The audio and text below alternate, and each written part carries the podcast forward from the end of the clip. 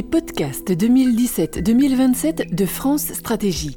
Aujourd'hui, climat. Comment agir maintenant?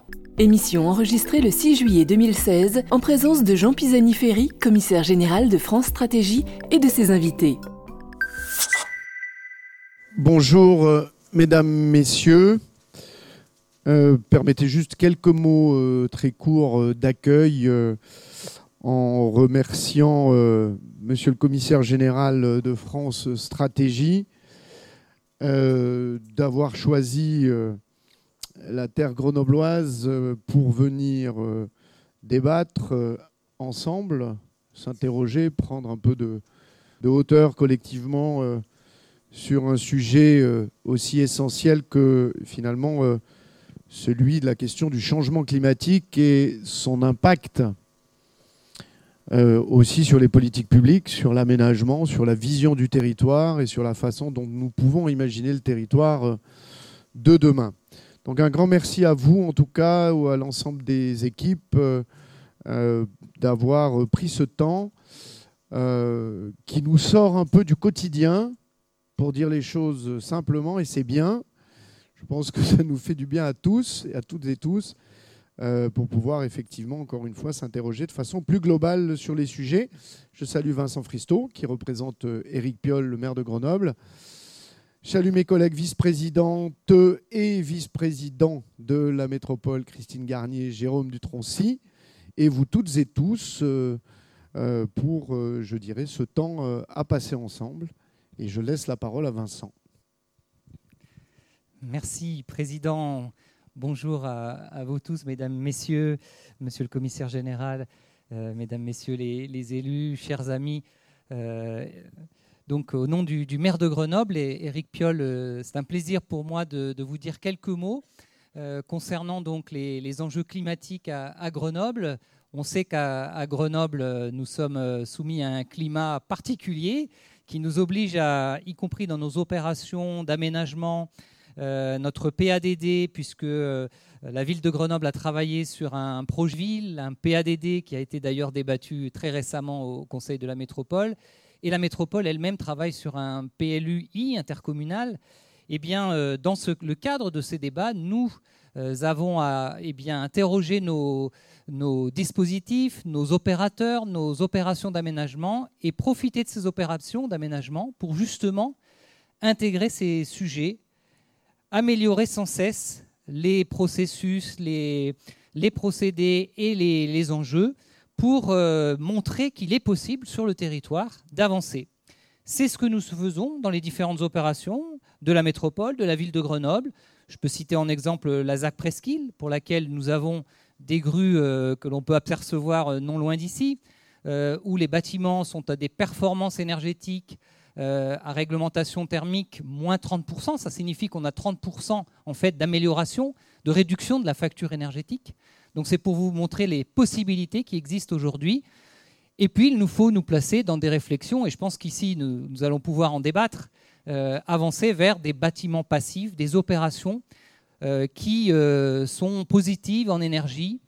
Et on sait que le domaine du bâtiment, le domaine des déplacements, la mobilité, eh bien, sont les principaux sujets sur lesquels il nous faut avancer, avec des mobilités autres, des mobilités alternatives aux, véhicules individuels. Et on sait que sur ce quartier ici, de la Presqu'île, et vous l'avez aperçu en, venant ici, où vous en êtes vous-même usager, ces euh, modes alternatifs sont particulièrement développés.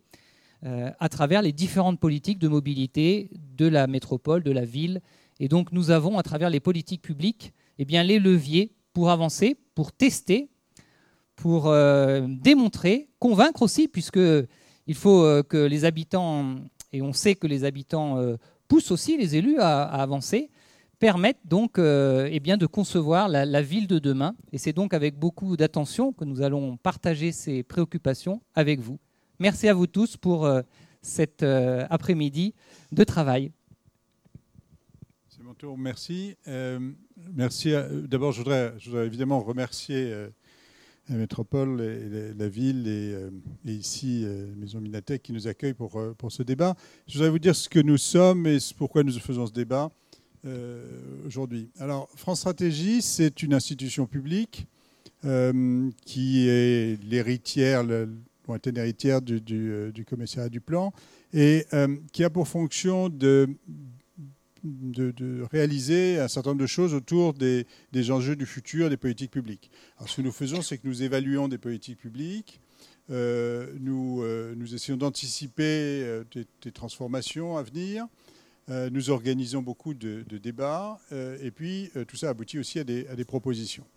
Et pour la, la, décennie qui suit l'élection présidentielle, et dans la perspective de l'élection présidentielle, nous avons entrepris un exercice assez ambitieux qui consiste à présenter sur une douzaine de, grands enjeux systématiquement l'état des questions, ce qu'on peut anticiper comme euh, les tendances, les transformations, euh, les défis des dix ans à venir, euh, et puis sur cette base, des questions autour des options qu'on peut prendre.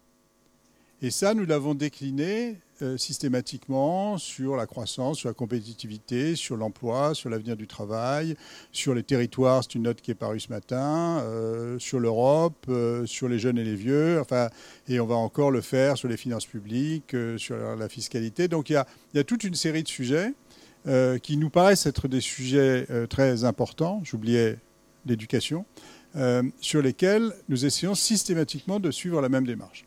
Et cette démarche ne consiste évidemment pas à faire des choix politiques à la place de ceux qui vont être amenés à les faire, c'est-à-dire les électeurs par l'entremise du vote pour tel ou tel candidat, mais à mettre sur la table autant que possible des éléments dont il nous semble qu'ils devraient être au cœur de la campagne présidentielle.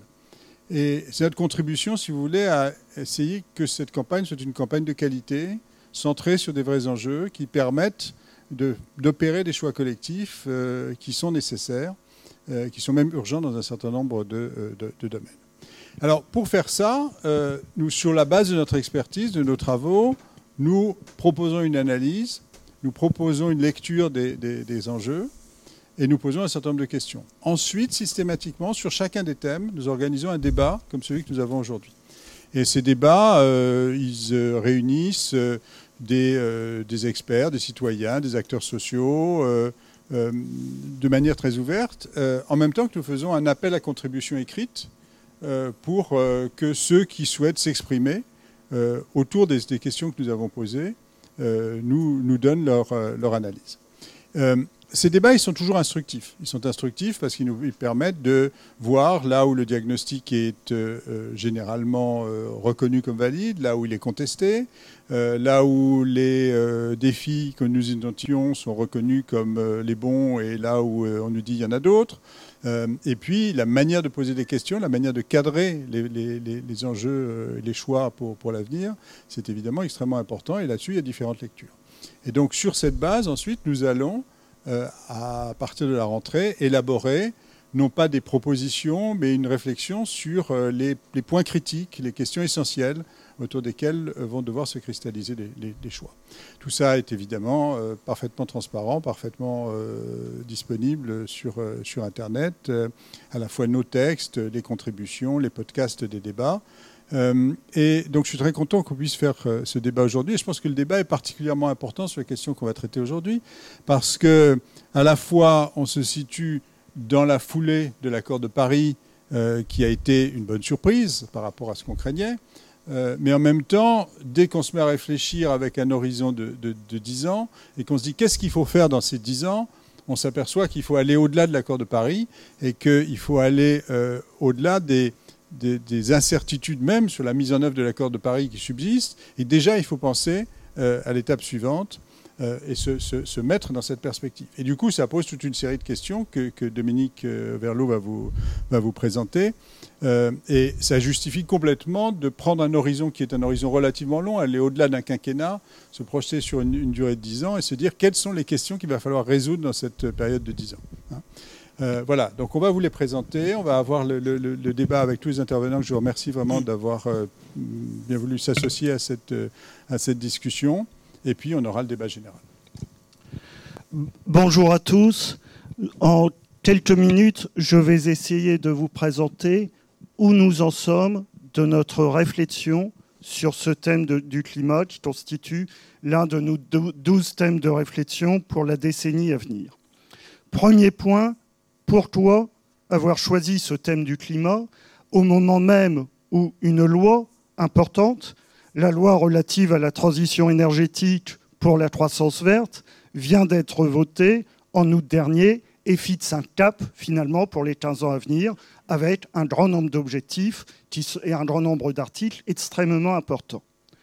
Je crois que la meilleure réponse consiste, et Jean Pisani-Ferry l'a évoqué, dans le regard que l'on peut porter sur l'accord de Paris.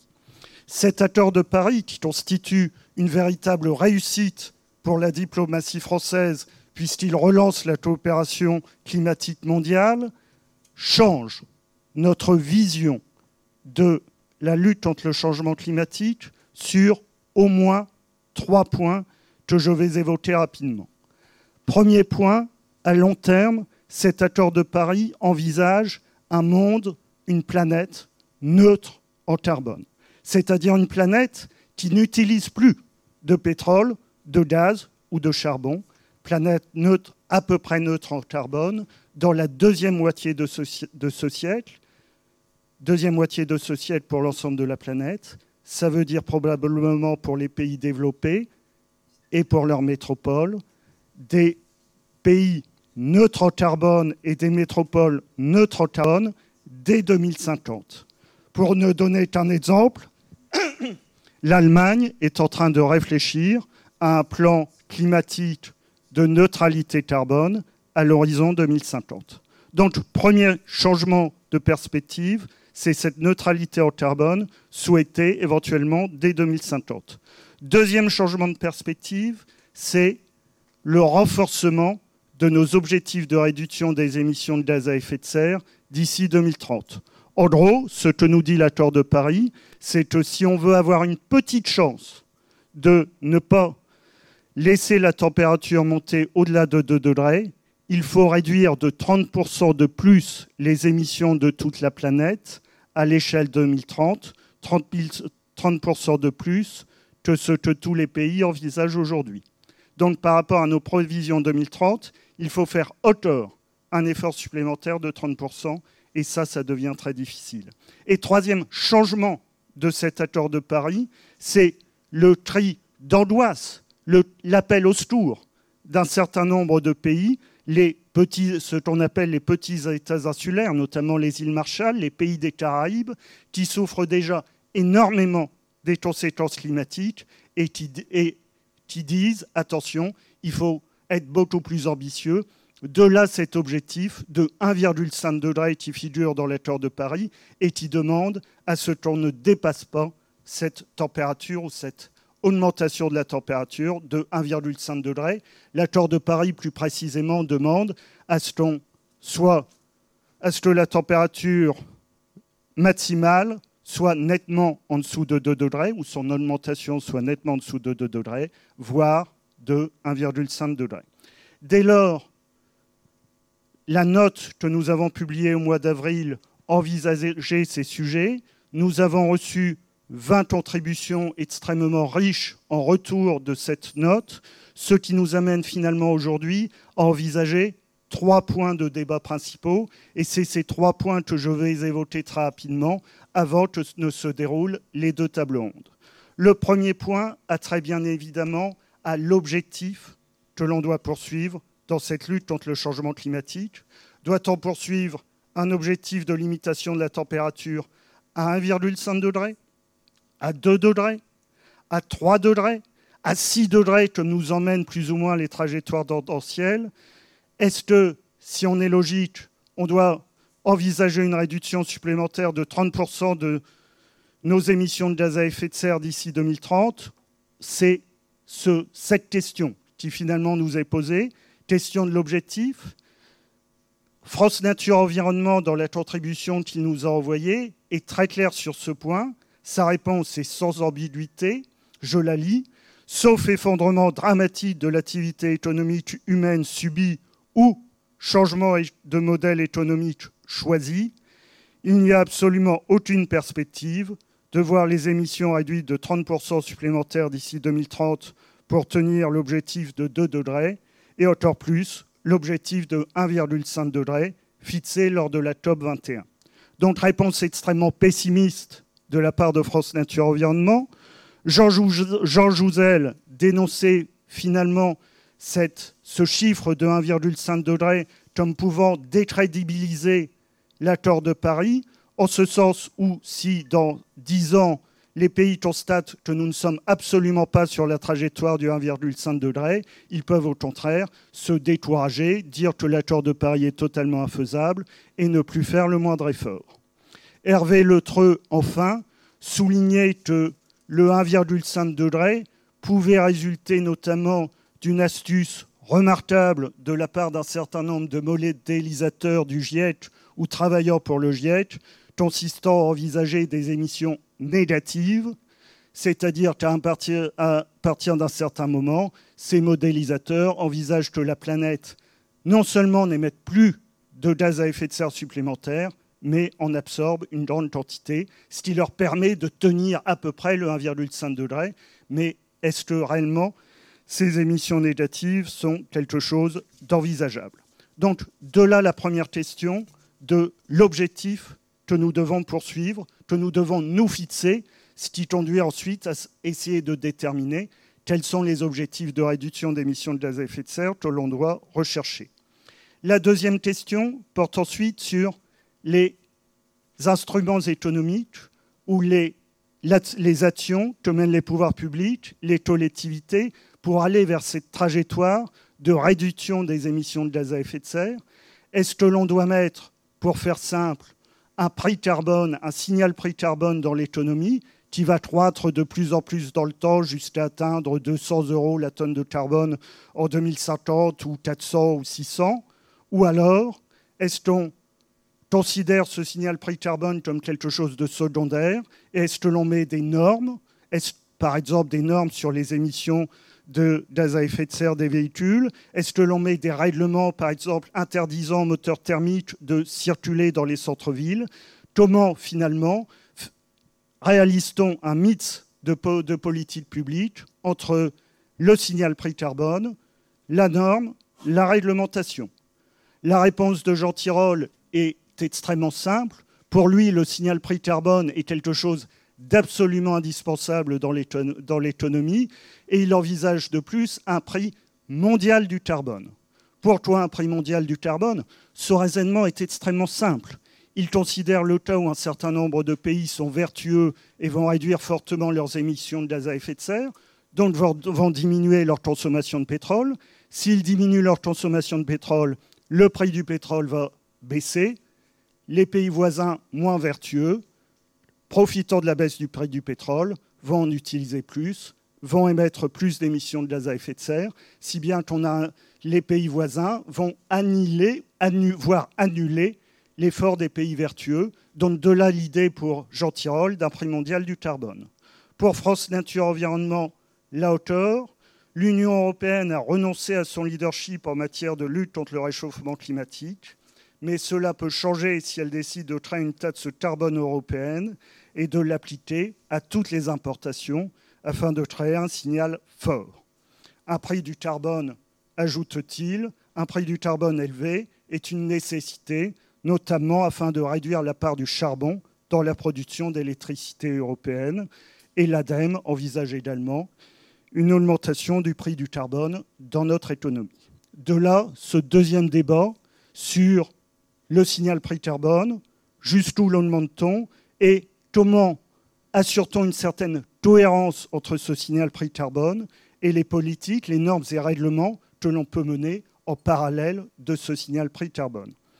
Troisième débat enfin qui résulte finalement de la première question ou du premier enseignement de l'accord de Paris, c'est celui de ce monde neutre en carbone vers lequel nous devons aller, monde neutre en carbone vers lequel nous devons aller vers 2050, ce qui est extrêmement rapide, extrêmement difficile, quasiment, j'allais dire, impossible si je suis pessimiste, avec trois visions des changements possibles. Est-ce que l'on doit d'abord se reposer sur les changements technologiques, sur l'introduction par exemple d'un véhicule électrique? Est-ce qu'on doit d'abord se reposer sur le, les changements de comportement? J'utilise moins bon véhicule. Ou alors, est-ce qu'on doit Troisième solution, envisager une modification beaucoup plus profonde de notre économie et de notre société. C'est l'exemple d'une économie beaucoup plus locale dans, laquelle il y a beaucoup moins de transport. Sur ce point, l'Institut Veblen et Génération Libre nous disent qu'il est absolument nécessaire pour lutter contre le changement climatique d'avoir une transformation profonde de notre économie, de nos modes de vie, de nos modes de production, de nos modes de consommation. Mais encore faut-il savoir ce que revêtent ces transformations et comment les effectuer. Avec deux considérations particulières pour la France par rapport à ce point. La première, c'est qu'aujourd'hui en France, nous avons une production d'électricité qui est quasiment décarbonée. Donc, autrement dit, nous n'avons plus à faire beaucoup d'efforts dans notre production d'électricité pour réduire les émissions de gaz à effet de serre. Alain Ardanson, l'auteur de France Nature Environnement, souligne que l'idée de la production d'électricité est maintenant quasiment décarbonée et que les priorités en France de la lutte contre le changement climatique doivent résider maintenant dans le transport et le résidentiel tertiaire. Dernier point, c'est l'idée que nous devons optimiser notre dépense. Cette lutte contre le changement climatique va nous coûter beaucoup d'argent. De là l'idée d'optimiser la dépense et de veiller à ce qu'elle soit la plus efficace possible. Génération Libre propose notamment d'utiliser un calcul tout efficacité en calculant le tout de la tonne de CO2 évité, mais ceci pose naturellement un certain nombre de questions. Je n'en évoquerai que deux. Si vous prenez du biogaz actuellement produit à partir de déchets ou si vous prenez de l'électricité à partir des éoliennes en mer, le coût de la tonne de CO2 évité auquel vous arrivez est de 400 euros la tonne de carbone, alors que le marché carbone est autour de 5 à 10 euros. Donc nous sommes inefficaces par rapport à un critère économique vis-à-vis de l'efficacité de la dépense. De même, si nous disons que les principales priorités maintenant dans la lutte contre le changement climatique résident dans le résidentiel tertiaire et dans le transport, nous devons probablement mettre beaucoup plus d'argent dans ces deux secteurs que dans la production d'électricité ou que dans le développement d'un certain nombre d'installations aujourd'hui de production d'électricité. Question à poser, question naturellement à débattre. Enfin, dernier sujet, si nous avons dans le résidentiel tertiaire un effort considérable à faire, nous avons bien entendu des problèmes, des questions de financement à poser. C'est toujours la même idée d'optimiser la dépense. Donc dans ce, cadre, quelle est la part que l'on peut accorder aux sociétés de tiers financement Jusqu'où peuvent-elles aller? Comment peut-on avancer sur cette lutte contre le changement climatique dans, ce domaine Voilà en quelques mots l'état du débat tel que nous le voyons à l'issue de ces 20 contributions. Et nous avons maintenant deux tables rondes. La première sur l'objectif et le prix carbone, dont j'appelle donc les trois intervenants à venir sur l'estrade pour participer à cette table ronde, et ensuite une deuxième sur, la ville neutre carbone. J'en profite pour vous dire que tout ce débat sera podcasté, donc euh, ne soyez pas pris par surprise. Vous écoutez Dynamique et inégalité territoriale. Oui, bonjour. Euh, vous m'entendez là? Oui. Euh, je me présente très rapidement, Karl euh, directeur de recherche au CNRS, au laboratoire de glaciologie, et euh, je suis modélisateur du climat. Et... marche pas Allô, allô? Voilà. donc il faut que je parle plus fort. voilà, donc Karl directeur de recherche au CNRS, modélisateur du climat, et je travaille ici au laboratoire de glaciologie à Grenoble. Je vais juste vous dire en trois mots quelques, points d'accroche euh, qu'on pourra ensuite approfondir, euh, évidemment. Euh, pourquoi on parle d'un objectif sur le changement climatique en degrés Celsius? Pourquoi la température globale? Très simplement, c'est un objectif global, ça doit être chiffrable, observable, facile à communiquer. avec un, objectif en 2 degrés, 1,5 degrés en température moyenne globale. C'est évidemment un objectif euh, qui euh, satisfait à ces trois premiers critères. Euh, il doit être aussi lié à l'activité humaine. J'imagine que je ne suis pas obligé de vous convaincre que les émissions de CO2 contribuent au réchauffement climatique. Je vais quand même vous montrer ce graphique qui est important parce qu'il est en fait extrêmement simple. Euh, quand on l'explique. Vous voyez ici euh, les émissions totales euh, faites par l'homme depuis le début, depuis le début de l'ère industrielle essentiellement. Ça se mesure en gigatonnes de carbone. Et vous voyez ici le changement de température par rapport à la période pré-industrielle, moyenne globale, en degrés Celsius. Et vous, voyez les points noirs, ce sont les moyennes par décennie depuis depuis 1890, si vous voyez que vous avez, euh, bah, avec les émissions qui ont augmenté, donc la quantité totale de carbone qui a été euh, émise, euh, la température a commencé à augmenter. Les points ici, ce sont des calculs de nous autres climatologues, donc vous pouvez les croire, je vous prie de les croire. Il y a des bonnes raisons à le faire. Et vous voyez que, en fait, essentiellement, la température augmente de façon linéaire avec la quantité de carbone émise. Donc ce graphique était extrêmement simple dans le sens où euh, bah, quand on dit bah, on veut une augmentation de 1,5 degré, pas de problème, on regarde ici et on revient ici, on sait combien on a le droit d'émettre en total. Si on veut 2 degrés, bah, pas de problème non plus, on a droit à 1000 gigatonnes, et si on veut 6 degrés, vous allez plus loin. Donc ce graphique est extrêmement simple, il montre que évidemment euh, cet objectif de 2 degrés, il est lié à l'activité humaine et on sait comment. Dernier point, un objectif doit être lié aux impacts du changement climatique. Je peux t'envoyer la figure, Christophe. Euh, il doit être lié euh, aux, impacts du changement climatique et c'est ce, euh, ce graphique-là. Les impacts du changement climatique, il y en a plein. Je ne vais pas rentrer dans tous les détails. Je vais vous montrer sur ce graphique ici. Vous voyez ici, sur l'axe ici, la température moyenne annuelle par rapport, encore une fois, à la période pré-industrielle, donc avant le 19e siècle. Et ici, vous voyez l'augmentation du niveau de la mer à long terme qui correspondrait à une augmentation de température que, vous voyez ici dans l'axe horizontal. Il y a des incertitudes sur cette augmentation du niveau de la mer, mais vous voyez qu'entre 1 et 2 degrés, vous avez une montée très très forte qui correspond essentiellement à la disparition du Groenland et de l'Antarctique de l'Ouest. Et euh, donc, ça, c'est essentiellement la raison pour euh, laquelle les petits États, auxquels M. Ovalo a fait euh, référence, euh, ont vraiment milité pour avoir un objectif beaucoup plus serré, beaucoup plus bas en température. Évidemment, ces, ces figures-là, on peut en discuter pendant très longtemps. En tout cas, évidemment, cet objectif-là, il a aussi des inconvénients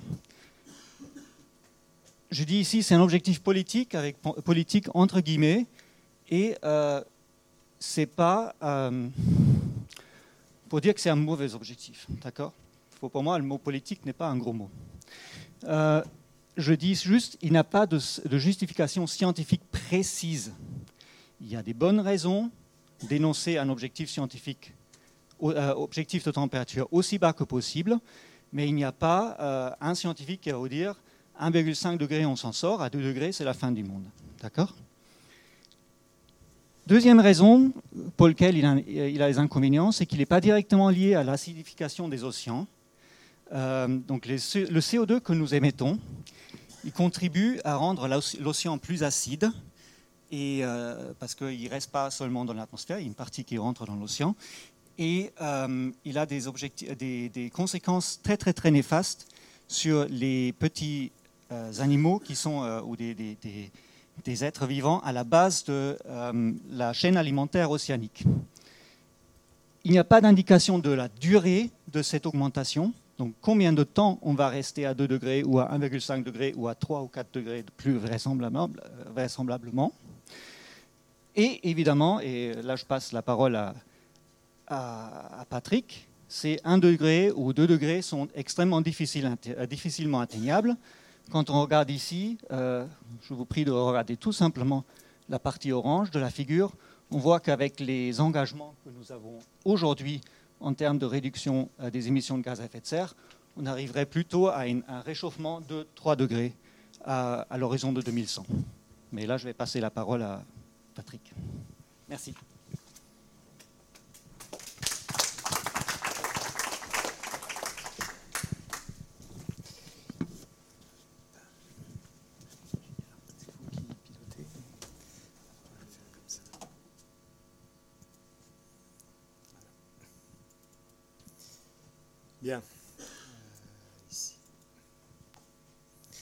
Bonsoir, je suis également Université de Grenoble-Alpes et CNRS, mais cette fois du côté plutôt des économistes que du côté des, climatologues.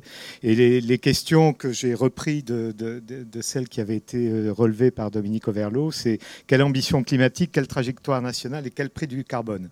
En cinq minutes.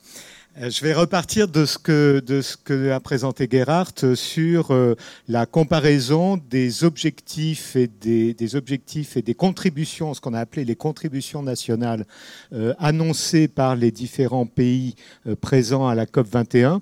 Donc c'est la flèche que vous pouvez voir. Voilà, c'est la flèche que vous, pouvez voir ici. Donc voilà, l'accord de Paris, ça correspond à peu près à des objectifs d'émission de, de, ce niveau-là en, en, 2000, en 2030. Et en dessous, j'ai fait apparaître dans un travail qu'on a, mené avec d'autres collègues climatologues, Hervé Letreut, Olivier Boucher, on a essayé de, regarder quelles seraient les trajectoires compatibles avec le 2 degrés. Et on voit bien, en effet, comme l'indiquait euh, Dominique tout à l'heure, que euh, les, contributions nationales à Paris sont euh, de l'ordre de 25 à 30% supérieures aux trajectoires qui seraient nécessaires déjà pour le 2 degrés. Donc le 2 degrés, c'est un scénario. Alors il faut noter qu'il est déjà très ambitieux, donc par rapport à ces INDC, mais aussi de manière absolue euh, lorsqu'on regarde le taux moyen de réduction des émissions de, gaz à effet de serre. On appelle ça le, taux, de, le taux de décarbonation de l'économie. Et vous constatez ici que déjà ce scénario de degrés imposerait des réductions de l'ordre de 5 à 10% par an à peu près sur tout le, sur tout le siècle prochain. Donc ce sont des chiffres euh, tout à fait considérables. Historiquement, on les a déjà vus, mais sur des périodes de temps plus courte et euh, dans des cas très particuliers. En Allemagne, au moment de la réunification allemande, où il y a eu une, plongée des émissions de gaz à effet de serre. En Angleterre, au moment d'une ruée vers le gaz naturel dans les années 80-90. Euh, en Russie, pendant la crise de la transition. En France, dans les années 80, euh, qu'on pourrait appeler la décennie nucléaire, cette décennie au cours de laquelle l'énergie nucléaire a, diffusé rapidement dans le système électrique français. On a connu des taux de 4 à 5 Mais donc, il faudrait tenir ce taux de décarbonation euh, pendant, pendant très longtemps. évidemment, le scénario 1,5 euh, degré serait encore beaucoup plus ambitieux. Euh, je reprendrai juste pour caractériser finalement ce qui est devant nous dans ce domaine, les termes de Jon Schellnhuber, qui est le président du, de l'Institut de Potsdam sur le climat en Allemagne, qui est un, scientifique très reconnu dans, dans, le domaine. Et lors de la conférence Notre futur commun dans le changement climatique au début juillet de l'année dernière, il avait dit finalement, ce dont il est question, euh, c'est une implosion rapide du système énergétique fondé sur les énergies fossiles. Et je crois que ce terme d'implosion hein, dit bien ce que ça veut dire. C'est-à-dire que ce qui est devant nous, c'est vraiment euh, la nécessité de couper très rapidement toutes les consommations euh, d'énergie fossile.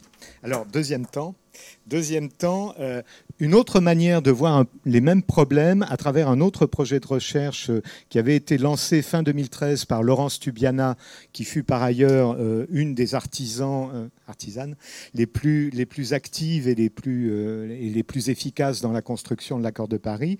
mais avant qu'elle ne soit ambassadrice pour le climat de, de, la France, avec Jeffrey Sachs, conseiller économique de Ban Ki-moon, elle avait lancé le programme Deep Decarbonization Pathways, donc trajectoire de décarbonation profonde. Et on peut résumer l'esprit de ce programme de recherche de la manière suivante.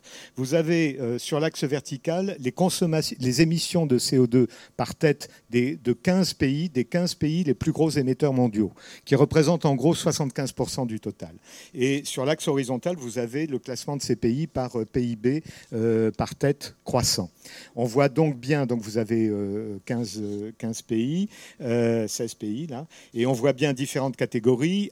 À gauche, les pays en développement, à droite, les pays industrialisés, et en haut, pardon, En haut, les pays les plus intensifs en carbone, où on va retrouver tous les grands charbonniers, si je puis dire, euh, les États-Unis, l'Australie, le Canada. Du côté des pays en développement ou émergents, la Russie, l'Afrique du Sud et la Chine. puis en dessous, vous avez des pays à, profil carbone un peu, moins, marqué. Vous noterez que la France, dans les pays industrialisés, pour les raisons déjà évoquées, euh, a une performance euh, relativement satisfaisante. Ce qui est beaucoup plus intéressant, c'est de regarder, et c'était l'esprit du projet Deep Decarbonization, où devrait-on être en 2050 Et en fait, c'est ça euh, ce que fait apparaître ce, ce graphique, c'est la chose suivante pour arriver à une décarbonation presque totale, pour euh, arriver à la neutralité carbone dans la deuxième moitié du siècle, il faut en gros que tout le monde se retrouve en 2050 euh, entre 1,5 et 2,5 tonnes de CO2 par habitant et par an. Et c'est même pas en tenant compte de considérations d'équité internationale. C'est que comptablement, euh, si on peut employer un terme un peu, ça ne le fait pas. Si les États-Unis restent à 5 tonnes de CO2, ce qui serait déjà une réduction presque par par, 4 de leurs émissions par tête, eh ben, on ne pourra pas parce qu'il n'y aura, pas, il y aura pas suffisamment de, place, je dirais, pour les autres pays. Et puis, il y a une deuxième convergence. Donc, c'est une double convergence dont il est question. Convergence dans les émissions par tête. Et puis aussi, il y aura une convergence économique d'une certaine manière, puisqu'on a de bonnes raisons de penser que la croissance économique sera euh, plus rapide dans les pays émergents que dans les pays industrialisés. Donc, euh, voilà ce dont il est question euh, dans, le, dans, dans les 35 prochaines années. C'est pas beaucoup. Euh, c'est pas beaucoup. Et voilà, ce, voilà l'objectif. Alors, si effectivement, au lieu d'être à 2 degrés, on doit être à 1 degré et demi, faut encore réduire la, la, plage. La plage, il faut certainement se trouver plutôt entre 1 et 1,5, que tous les pays se trouvent entre 1 et 1,5. On voit là l'ampleur du défi. Alors, pour relever ce défi, quels instruments? C'était une question qui a été évoquée par Dominique Overlo. Alors, les économistes croient savoir quelle est la solution, parce que les économistes pensent, corporation honorable dont je fais partie, euh, ils, croient savoir qu'en général, les instruments économiques, c'est mieux que les normes, c'est plus efficace. Et il y a même euh, il y a un théorème, dit théorème de Weizmann, qui, explique dans quel cas, alors les, instruments, c'est donc les taxes, les quotas et les normes. Hein. Donc en principe, les taxes et les quotas, c'est supérieur aux normes parce que les normes, c'est euh, supposé être peu efficace. Et le théorème de Weizmann donc, nous explique pourquoi, dans quelles conditions il vaut mieux mettre une taxe et dans quelles conditions il vaut mieux mettre des quotas je ne vais pas rentrer dans le détail. Ce que je voudrais souligner simplement, c'est que finalement, depuis de nombreuses années, on a un peu l'impression de tourner en rond et finalement euh, que la doctrine euh, économique, elle n'est pas si euh, bien établie que cela. Il y a des difficultés dans la mise en œuvre des, instruments économiques. Est-ce qu'il faut vraiment un prix unique du carbone ou plusieurs prix du carbone? Est-ce que le système des quotas européens, dont on a vu les difficultés récentes, est vraiment un bon système. Il y a là vraiment des sujets de, réflexion très importants. Euh, je, mentionnerai juste un point sur la valeur du carbone. Hein. Euh, je crois qu'avec François Moisan, on est bien d'accord euh, sur un certain nombre de points, mais sur, les niveaux de valeur du carbone qui permettent de déclencher des changements technologiques, euh, voilà, je ne dirais qu'une chose, c'est que les niveaux de valeur du carbone qui peuvent permettre, par exemple, de rentabiliser euh, de manière très significative, par exemple, la rénovation thermique des bâtiments, c'est tout de même des valeurs élevées, de l'ordre de 200, 400 euros par tonne de, CO2. Euh, si on veut des temps de retour compatibles avec le comportement des acteurs, en, économie publique, on peut admettre des temps de retour très longs, mais on s'aperçoit que dans la réalité, les acteurs économiques décentralisés ont souvent des temps de retour plus faibles. Donc, euh, si on veut jouer uniquement sur le, prix du carbone, il faut des, niveaux assez élevés, de l'ordre de 200-400 euros la tonne de CO2. Quand on applique ça à l'industrie, euh, on s'aperçoit que 400 euros la tonne de CO2, ça multiplie par deux, par exemple, le, prix d'une tonne de ciment ou le prix d'une tonne d'acier. Et là, on est amené à s'interroger sur la faisabilité d'un système fondé sur les prix uniques. Bon, je n'ai pas le temps de développer, il y aura beaucoup de choses à dire sur le prix du carbone. Et je vais conclure avec cette dernière planche euh, qui, s'énonce de la manière suivante, et, c'est presque une introduction à ce que, ce que va dire François Moisan après. Le prix du carbone est une condition nécessaires mais non suffisantes de cette grande transition que nous avons devant nous.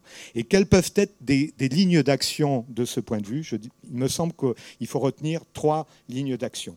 Conserver les éléments les plus robustes de ce qu'on appelle des instruments économiques, et notamment ce, dispositif qui existe en France depuis 2009 euh, maintenant, 2008-2009, ce qu'on appelle la valeur tutélaire du carbone, c'est-à-dire une valeur du carbone indicative qui est utilisée en particulier pour évaluer les investissements publics. Ça, je crois que c'est vraiment quelque chose de très important qu'il ne faut absolument pas lâcher. De même, l'insertion d'une composante carbone dans la taxe intérieure euh, sur la consommation des produits énergétiques est un élément, ça a été une avancée considérable dans la loi de transition énergétique euh, et, pour la croissance verte. Je crois que ça, ça fait partie des choses qu'il convient de consolider gros doute de l'économiste, ou en tout cas gros doute personnel, sur euh, le, le, marché européen des quotas. On sait que ce marché européen des quotas fonctionne mal aujourd'hui, et on sait que malheureusement, il n'y a pas au plan européen une volonté politique forte de le remettre sur ses pieds. Donc, euh, faut-il sauver le marché européen des quotas? Je laisserai le point d'interrogation. Euh, est-ce qu'il faut introduire un prix plancher, prix plafond, comme le préconisent euh, mes collègues Canfin, Grandjean et, Gérard Mestralet? Est-ce qu'il faut un système de prix de réserve avec peut-être une chose qui serait assez astucieuse, c'est réserver des permis quand il y en a en trop, et puis s'ils sont autodétruit au bout d'un an, par exemple, ça va permettre de purger le marché très rapidement euh, et de manière très efficace. Ça fait partie des, dispositifs techniques. Peut-être la meilleure solution est-elle de laisser le marché européen vivre sa vie. On ne tire pas sur une ambulance ou, encore moins sur un corbillard.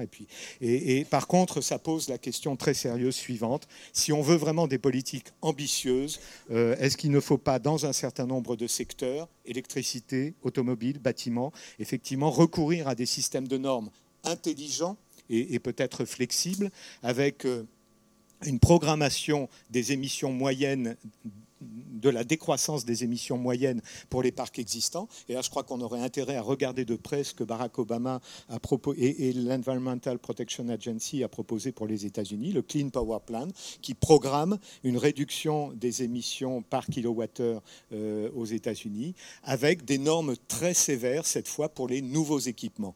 Et là, je crois que nos voisins britanniques, euh, euh, nos voisins britanniques avaient dans leur politique énergie-climat quelques solides comme par exemple une, fermeture programmée de leur centrale à charbon. Dans les 10 ans, ils ont programmé hein, ce qu'ils appellent un coal, un coal shutdown.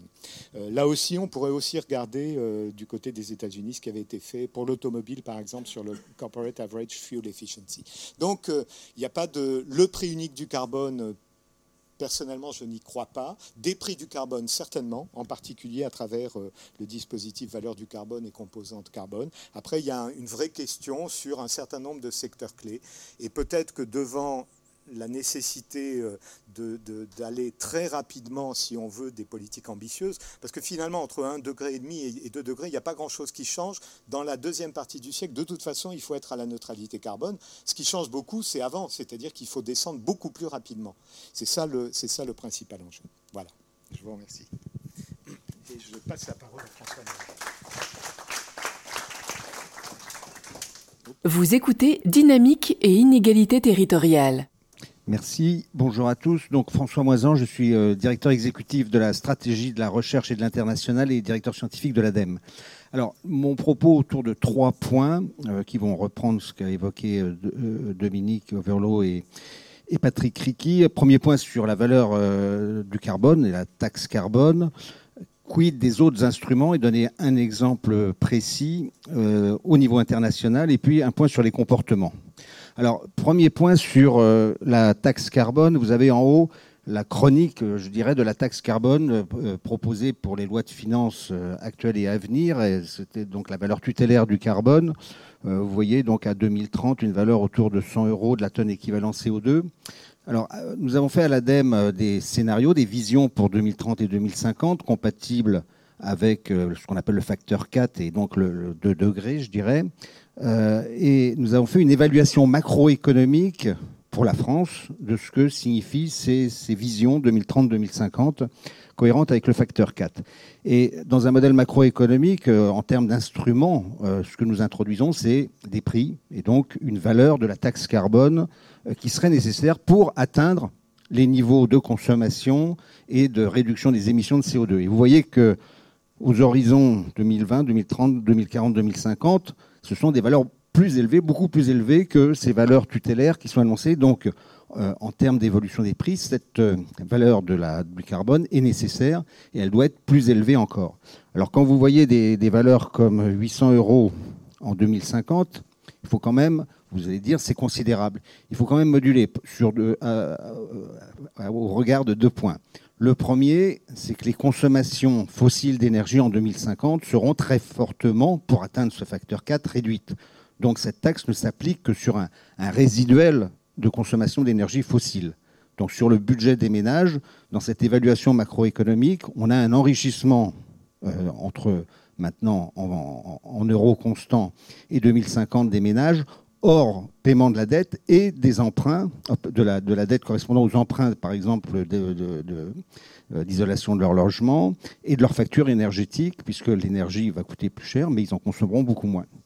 Autre point pour modérer cette évolution, c'est que dans ces modèles macroéconomiques, euh, évidemment que c'est le seul moyen d'introduire euh, cette valeur carbone, euh, ce prix du carbone. Il y a d'autres instruments pour y parvenir, mais qu'on ne peut pas introduire effectivement dans une modélisation. Les, réglementations ou les, incitations n'y figurent pas. Deuxième point, donc, vous donnez un exemple de ce que peut être un instrument qui n'est pas une taxe carbone, de façon à faire converger les trajectoires économiques euh, dans la prise en compte effectivement des, enjeux de 2 degrés. Il s'agit là d'un projet que nous poursuivons à l'ADEME avec le CDP, qui est le Carbon Disclosure Project. Le CDP, c'est un organisme britannique euh, qui inscrit les engagements que prennent les entreprises sur une plateforme euh, au niveau international qui s'appelle la plateforme NASCA, qui avait été mise en place à la COP 20 euh, un an avant Paris. Il est essentiel, si on veut que l'accord de Paris se mette en œuvre, que les acteurs non étatiques participent euh, et anticipent même les décisions qui vont être prises par les États. Et on a plusieurs milliers d'entreprises qui ont pris des engagements, des entreprises, mais aussi des collectivités territoriales qui ont pris des engagements de réduction des émissions. Ces engagements sont donc versés sur cette plateforme et le CDP euh, est chargé de les mettre en place. Donc notre projet avec le CDP, c'est de mettre en place un dispositif qu'on pourrait appeler du MRV, de la vérification et du suivi de ces engagements, qui actuellement n'existe pas. Donc l'objectif, c'est de regarder est-ce que les entreprises qui ont pris des engagements, est-ce que ces engagements sont cohérents avec une trajectoire de 2 degrés dans leur secteur, premièrement, et deuxièmement, est-ce qu'elles sont sur la trajectoire d'y arriver, de les atteindre donc pour cela, nous avons lancé ce projet avec le CDP. Nous sommes dans une phase pilote qui vise à analyser quels sont les éléments qui permettraient de labelliser ou de donner une note aux entreprises en fonction de leur action par rapport à des engagements qu'elles ont pu prendre. Donc nous avons dans cette phase pilote qui va se terminer à Marrakech pour la COP 22 euh, trois secteurs à titre expérimental, le secteur de la production d'électricité, le secteur de la construction automobile et le secteur de la grande distribution, et dans lesquels des entreprises sont volontaires parce qu'elles considèrent qu'elles sont vertueuses et elles veulent le faire savoir. Donc elles sont volontaires pour élaborer ce référentiel qui permettra d'attribuer ce label ou cette note. Donc vous voyez que parmi les entreprises volontaires, on a sur la production d'électricité beaucoup d'entreprises internationales, euh, euh, européennes, mais aussi dans d'autres pays, EDF, Engie, E.ON, euh, NDSA, par exemple. Sur la construction automobile, on a des, acteurs comme Renault, PSA bien sûr, mais aussi Honda, Toyota, BMW et General Motors. Et sur la grande distribution, Carrefour, euh, Casino, etc., qui sont donc partenaires pour arriver à définir ces référentiels et qu'on puisse donc après attribuer ces notes. Euh, évidemment que les, les données qu'il va falloir collecter ne sont pas les mêmes dans ces différents secteurs.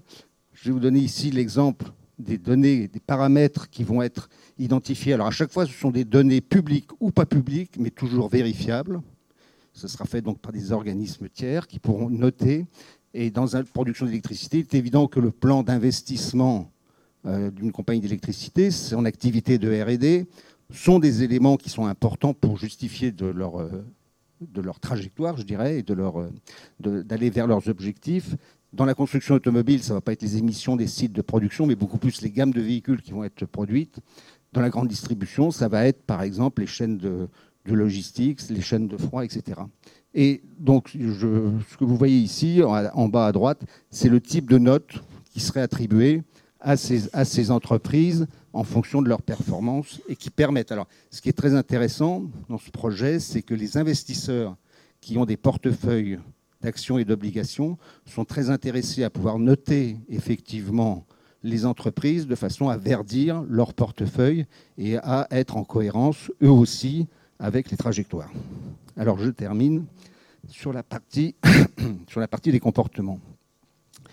On a bien vu que effectivement il faut à travers les prix, à travers des actions, des, normes, des règlements, que les comportements des acteurs puissent évoluer.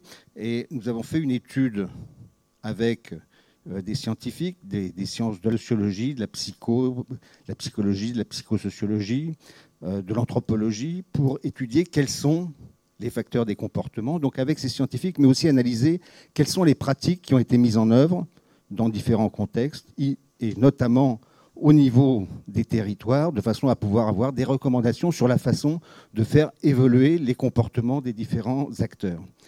Donc vous avez ici l'individu et qui est au centre avec quatre paramètres qui vont permettre de faire évoluer les comportements.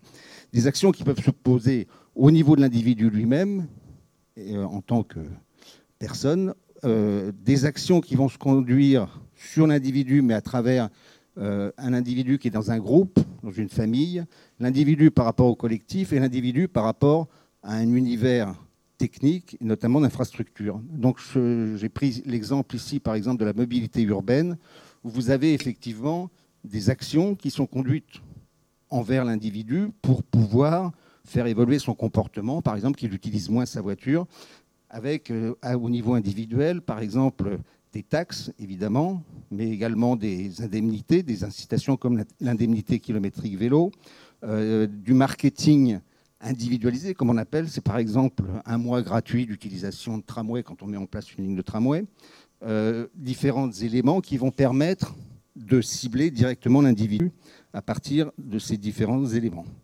Au niveau de l'individu dans le groupe, on est là sur une émulation et où on peut faire changer effectivement les comportements par le fait que l'individu va se comparer, va s'inscrire et inscrire ses valeurs par rapport à ce que font d'autres. Euh, sa famille, ses collègues de, travail, ses voisins. Euh, ça, peut être à travers effectivement du, covoiturage d'entreprise, par exemple. Ça peut être à travers des réseaux sociaux, les nouveaux ou d'autres réseaux.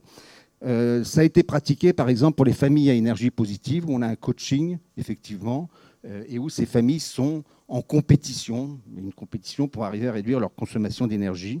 Ça peut être, par exemple, le fait de donner des factures qui permettent de se positionner par rapport à des autres individus ou des autres ménages qui sont dans des situations équivalentes. Euh, par exemple, euh, des, voisins, des gens qui ont les mêmes revenus, qui ont la même surface d'habitation, etc. Donc là, on peut effectivement, à travers ces références, faire évoluer les comportements. Troisième, le collectif. Donc là, c'est l'individu au sein de la société et on a un certain nombre d'instruments. Alors on va retomber sur les instruments économiques mais aussi des réglementations, par exemple la limitation des voitures en ville. Autre chose sur le covoiturage, l'offre de notation des covoitureurs qui donne la confiance dans l'utilisation. Et on voit que ça, ça va permettre à l'individu au sein de la société de pouvoir évoluer. Donc là, on a de nombreux services qui peuvent être offerts, des applications de smartphone, etc., qui vont faciliter le changement de comportement. Et puis le dernier, c'est là-dessus que je conclurai, c'est l'infrastructure. Parce que tous ces éléments qui vont informer, inciter, motiver l'individu pour changer son comportement ne peuvent se faire que s'il y a une infrastructure. Donc c'est une infrastructure par exemple de transport collectif, ce sont des pistes cyclables, des aménagements euh, de territoire, des garages à vélo, et tout ça ne pourra, est essentiel pour que les comportements puissent changer. Donc la conclusion que nous en tirons, c'est que tous ces éléments doivent être pris en compte quand on veut mettre en place des dispositifs de changement de comportement. On ne peut pas reposer sur un seul. C'est quelque chose qui est complexe, mais c'est à cette condition qu'on pourra changer les comportements. Merci.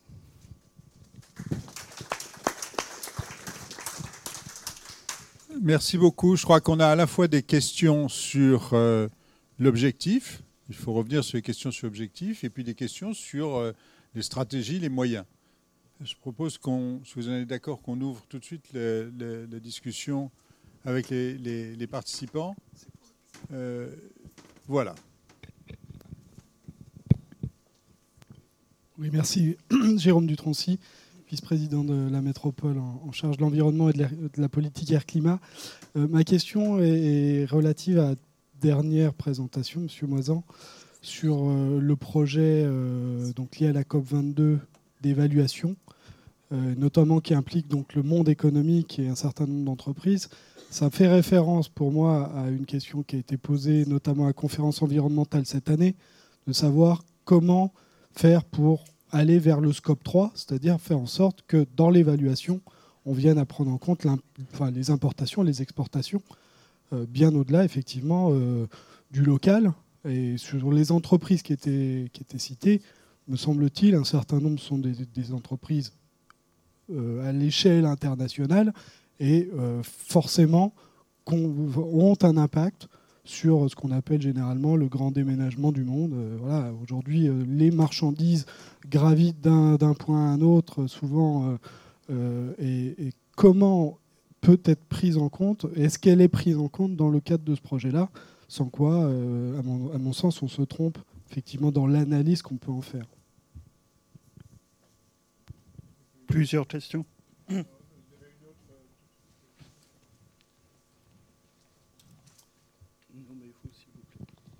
Pierre-Louis Serrero, membre du Conseil de développement de la métropole.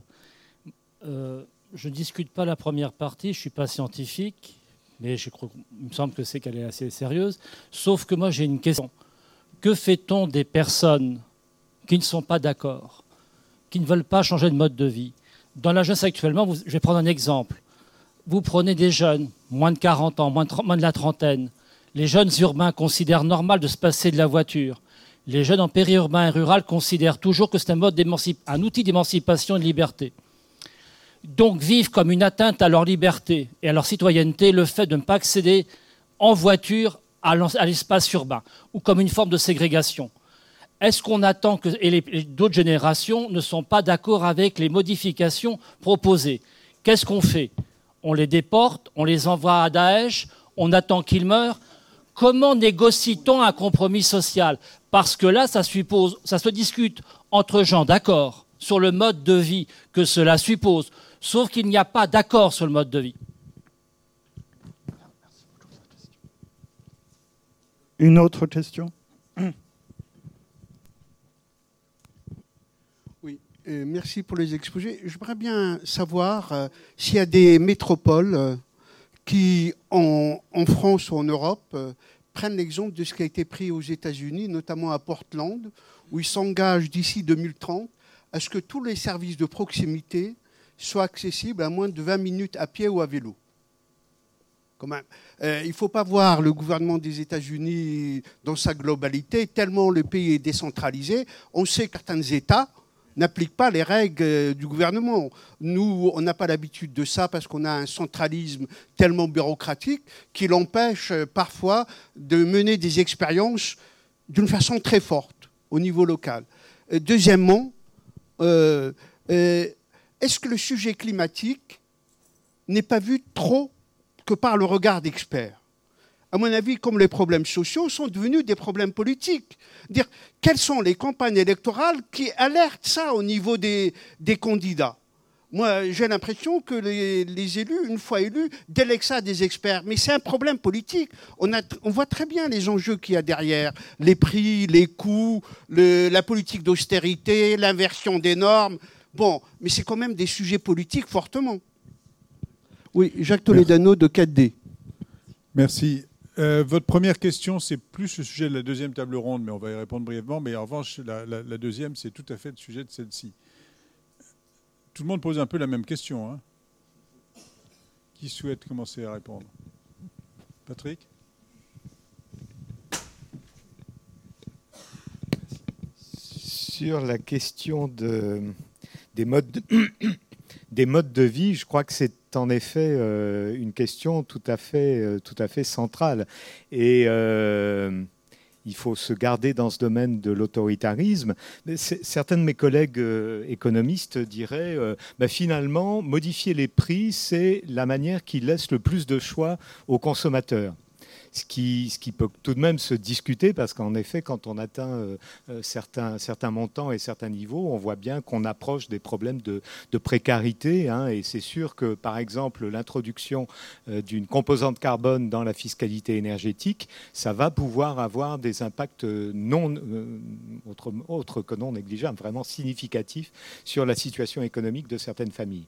Donc, l'idéal, c'est à la fois de rendre les, changements de comportement euh, à la fois possibles, voire désirables. Et c'est là où on va renvoyer un peu la balle aussi sur la deuxième table ronde, c'est-à-dire que c'est dans les politiques d'aménagement euh, urbain, dans les politiques de transport, que l'on peut créer les conditions qui rendent euh, possible, euh, voire souhaitable, euh, les changements de comportement. Mais, je crois que, pour le coup, je vais passer la parole peut-être à, François Moisan, mais la, bonne déclinaison des différents types d'instruments est peut-être la manière de déclencher des changements profonds, parce que malheureusement, quand, j'écoute mon voisin de droite, c'est vraiment de changements profonds et rapides dont il est question, et qui ne soient pas euh, douloureux et qui ne soient pas euh, introduits autoritairement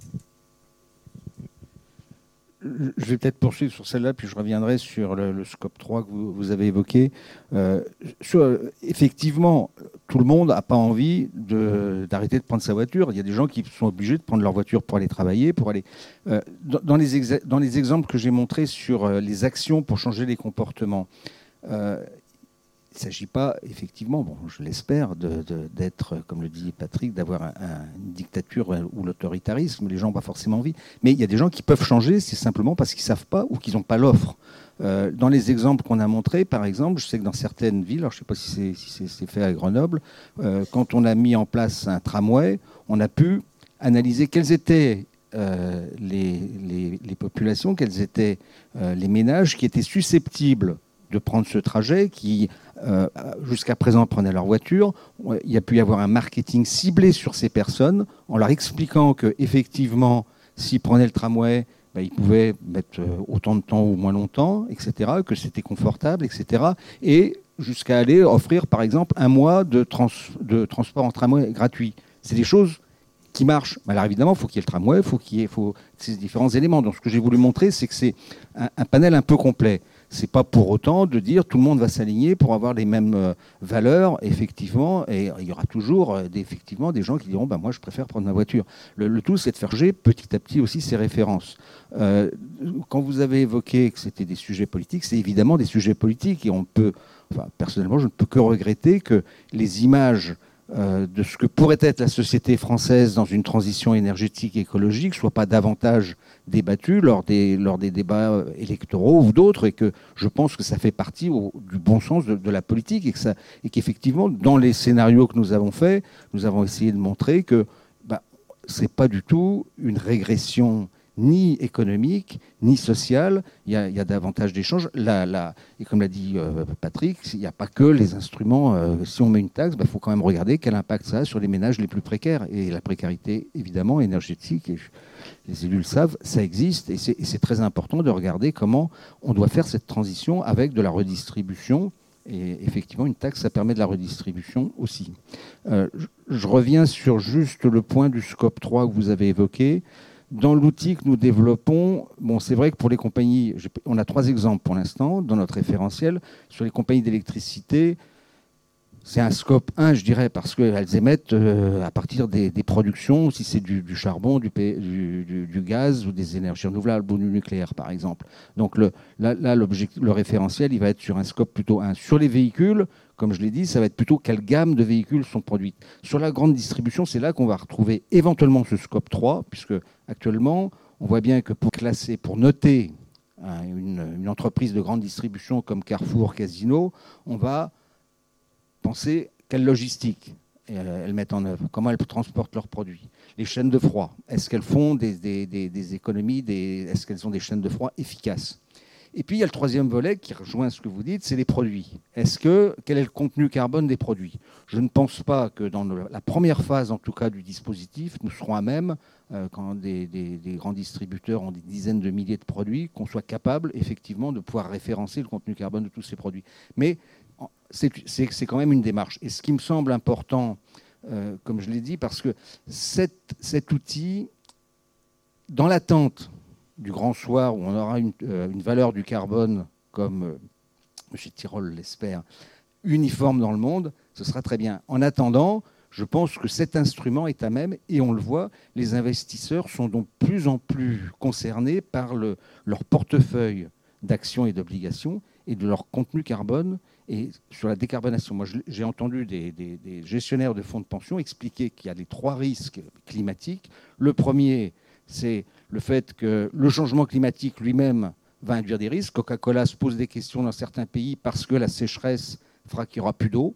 Alors, sauf à préempter toutes les ressources en eau, ils auront des problèmes, euh, sauf à économiser l'eau aussi. Euh, le deuxième risque, c'est la dépréciation des actifs. Si vous êtes propriétaire d'une centrale à charbon euh, dans votre fonds d'investissement, bah, il se peut que dans, dans 10 ans, ça ne vaille plus rien. Et le troisième, qui est un risque nouveau, c'est le, risque euh, fiduciaire, qui est qu'un gestionnaire d'actifs agit pour le compte de ses clients. Et j'ai entendu des patrons de, fonds nous expliquer, jusqu'à présent, on disait, le risque climatique, ce n'est pas notre, affaire, on n'est pas concerné. Et, ils disent maintenant, après l'accord de Paris, on ne peut plus dire ça. On sera redevable vis-à-vis de nos actionnaires de la façon dont nous avons investi dans les différentes sociétés. Donc je crois que ce mouvement est susceptible d'aller plus vite que ce grand soir de la taxe carbone uniforme dans le monde. Vous écoutez Dynamique et inégalité territoriale. J'ai juste un petit mot, mais qui sera pas sous forme, euh, qui sera sous forme de question. C'est-à-dire que euh, pour faire la transition avec aussi la deuxième table ronde, euh, il a été présenté dans les premiers diaporamas tout à l'heure. finalement, la relation extrêmement linéaire et simple entre ce que sont les émissions de carbone et d'autre part l'augmentation de la température. Donc du coup, l'approche simple de dire nous devons réduire nos émissions de carbone de temps euh, pour atteindre cet objectif. Euh, donc tout ceci est une relation simple. Maintenant, comment nous passons? Parce que je trouve que nous avons un débat qui est extrêmement global.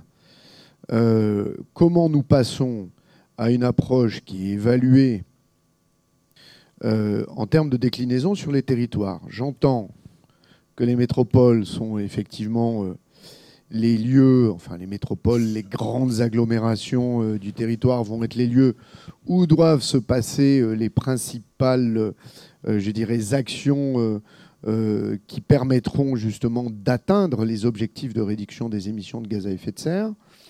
Et la question, moi, que je me pose, c'est comment nous passons de cette approche qui est extrêmement globale aujourd'hui à une approche, je dirais, fine, territorialisé sur ce qui a mené, sur la durée et les investissements nécessaires pour, euh, pour pouvoir les faire.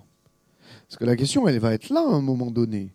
C'est-à-dire que pour pouvoir atteindre, moi j'entends euh, la question des taxes, euh, la question des normes, la question du prix du carbone, etc. Mais le sujet qui va être, si demain sur la métropole grenobloise, pour pouvoir atteindre les objectifs de réduction et la contribution de la métropole grenobloise à l'effort collectif que nous devons mener, c'est euh, X milliards ou X centaines de milliards d'euros. La question, c'est euh, d'abord, de connaître exactement euh, cet objectif-là, cette valeur-là, ces éléments financiers-là, de les intégrer dans les politiques publiques et de pouvoir les financer. Et comment nous les finançons? Ça va être là le sujet. Donc, euh, si nous voulons passer d'une maille qui est large à une maille plus fine, et effectivement que nous puissions atteindre. Donc, je fais simplement, c'est plutôt moi sous forme de question, c'est comment nous abordons ce, changement d'échelle et à la fois dans le modèle économique euh, qui doit être posé pour pouvoir l'atteindre. Merci. le, volet éducation, oui on va vous donner, on va vous donner un micro. pendant, ça, je voudrais souligner un, point. On voit bien que la question de l'acceptabilité pour des mutations de cette ampleur est essentielle. Et que la question de l'acceptabilité, elle renvoie à des questions de, perception du caractère équitable ou pas de ce qui se fait. Et là, on a des difficultés énormes. Et je pense que ça a été dit. Bon, ça renvoie à la question des importations déjà. C'est-à-dire, qui fait l'effort? Et c'est vrai qu'il faut reconnaître que notre réduction des émissions, elle a été largement due au fait que la production d'un certain nombre de produits industriels se fait en dehors du territoire français, en dehors du territoire européen. Donc les Chinois font les émissions, mais si on compte, et on l'a fait, la consommation en fonction de la consommation, les émissions pardon, en fonction de la consommation, hein, quel est le contenu en carbone de ce que nous consommons, alors là, notre performance est beaucoup moins, euh, euh, favorable. Donc c'est, euh, et du coup, il y, a un débat avec un certain nombre de pays émergents qui nous disent ben, vous nous rejetez effectivement les productions qui, font, qui émettent des gaz à effet de serre et vous pouvez à bon compte dire que c'est nous qui sommes le problème. premièrement.